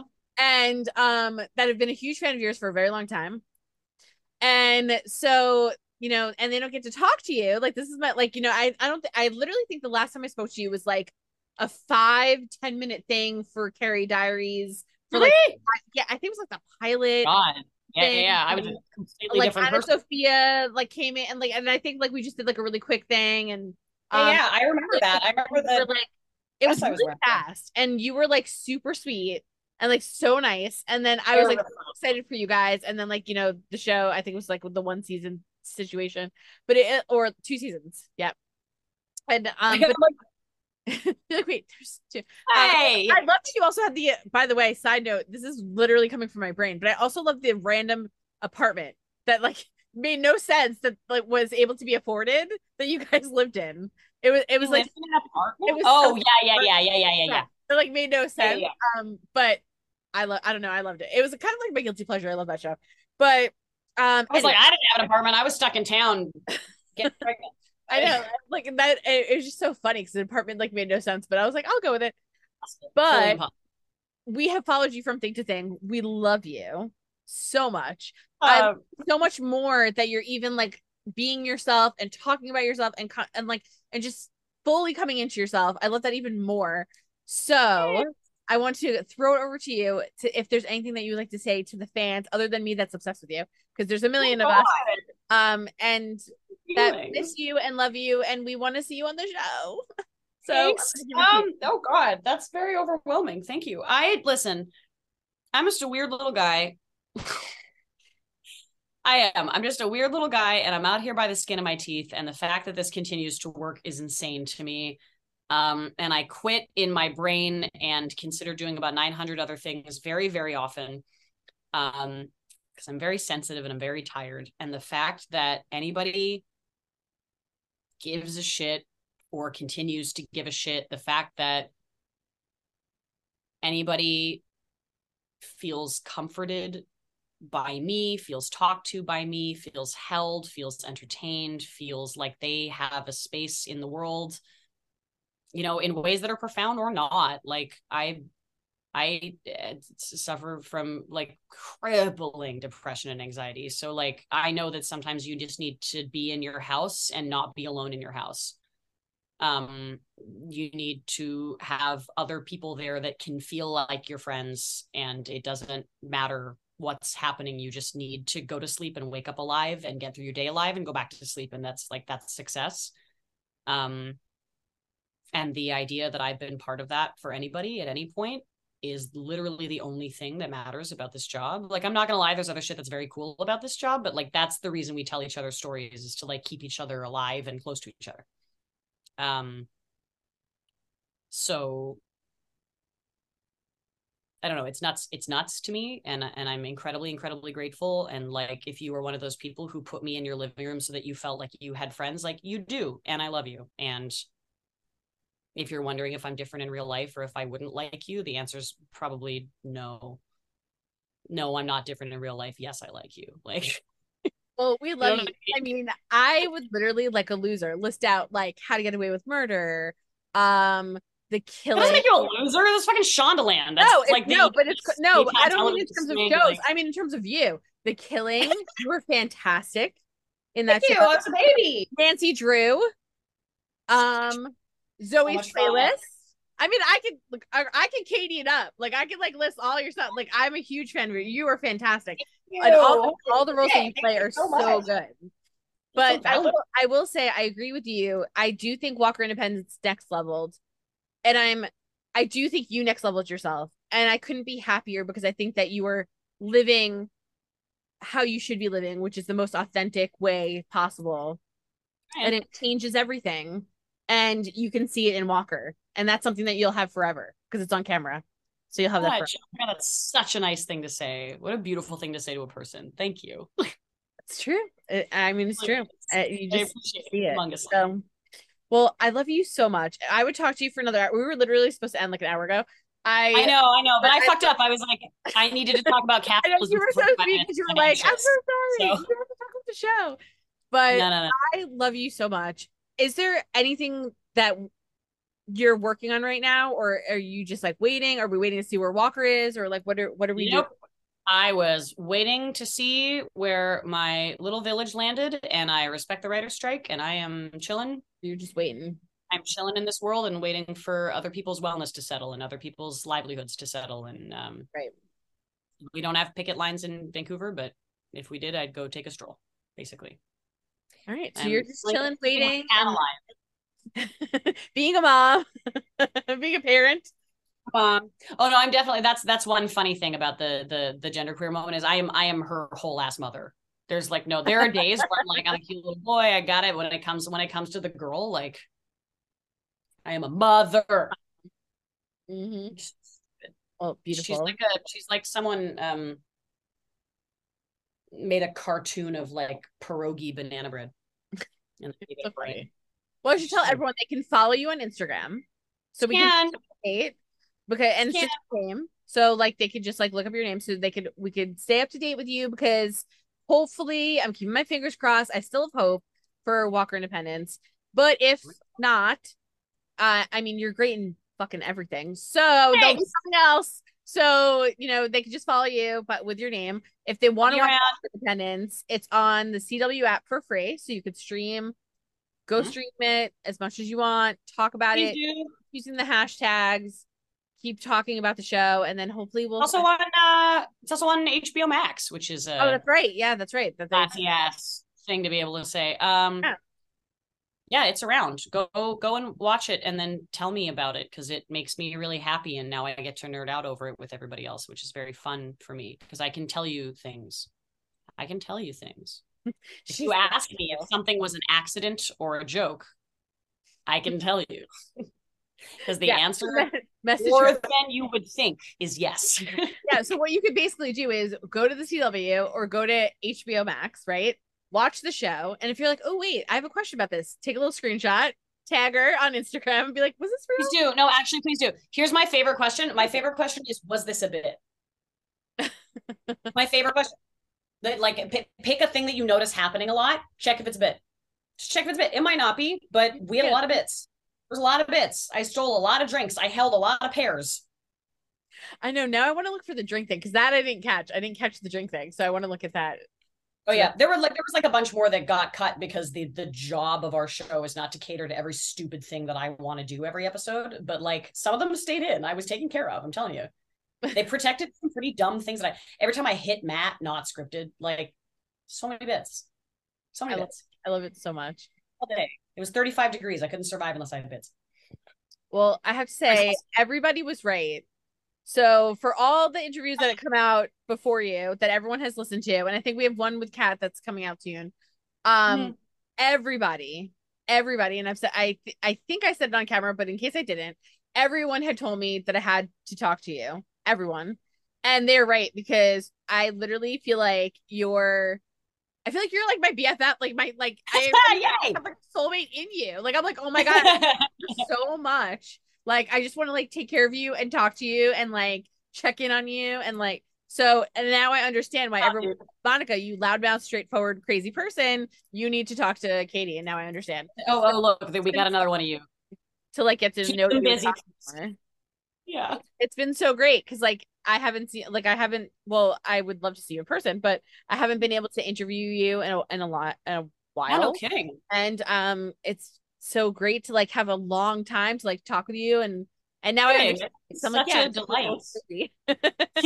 in such a good way. So it's like so it's so great. So this was fantastic for me.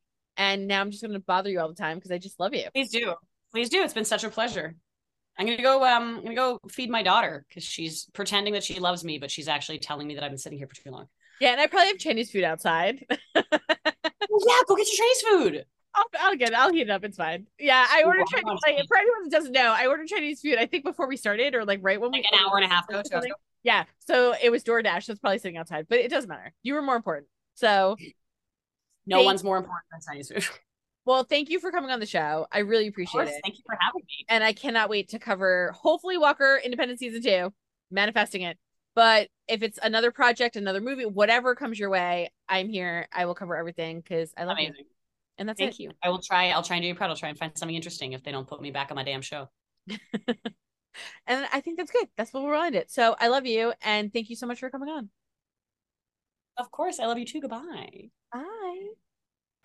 Hope you guys enjoyed listening to me and Katie discuss Walker Independence, hear a little bit more about the behind the scenes, some of the fun aspects of the show, and why it's so critically important that this show finds a new home. So while we're all trying to save it and find a season two somewhere on some streaming platform, make sure you're showing your support and love by doing hashtag renew Walker Independence and make sure you head over to Katie's Instagram, follow it so you're updated on everything that they're up to and just on top of all of the upcoming projects so that we're here to support and just show our love and appreciation. And I want to thank Katie so much for being so open and honest during the interview. I had the best time and hope to be Katie's friend because they're so cool and beautifully honest. Um don't forget to hit the subscribe button so you're updated on all of our latest podcasts and head over to our YouTube channel and hit subscribe so you're the first ones to see our video content. So make sure you head over there so you don't miss a thing. Thanks so much. Hope you guys enjoyed this episode.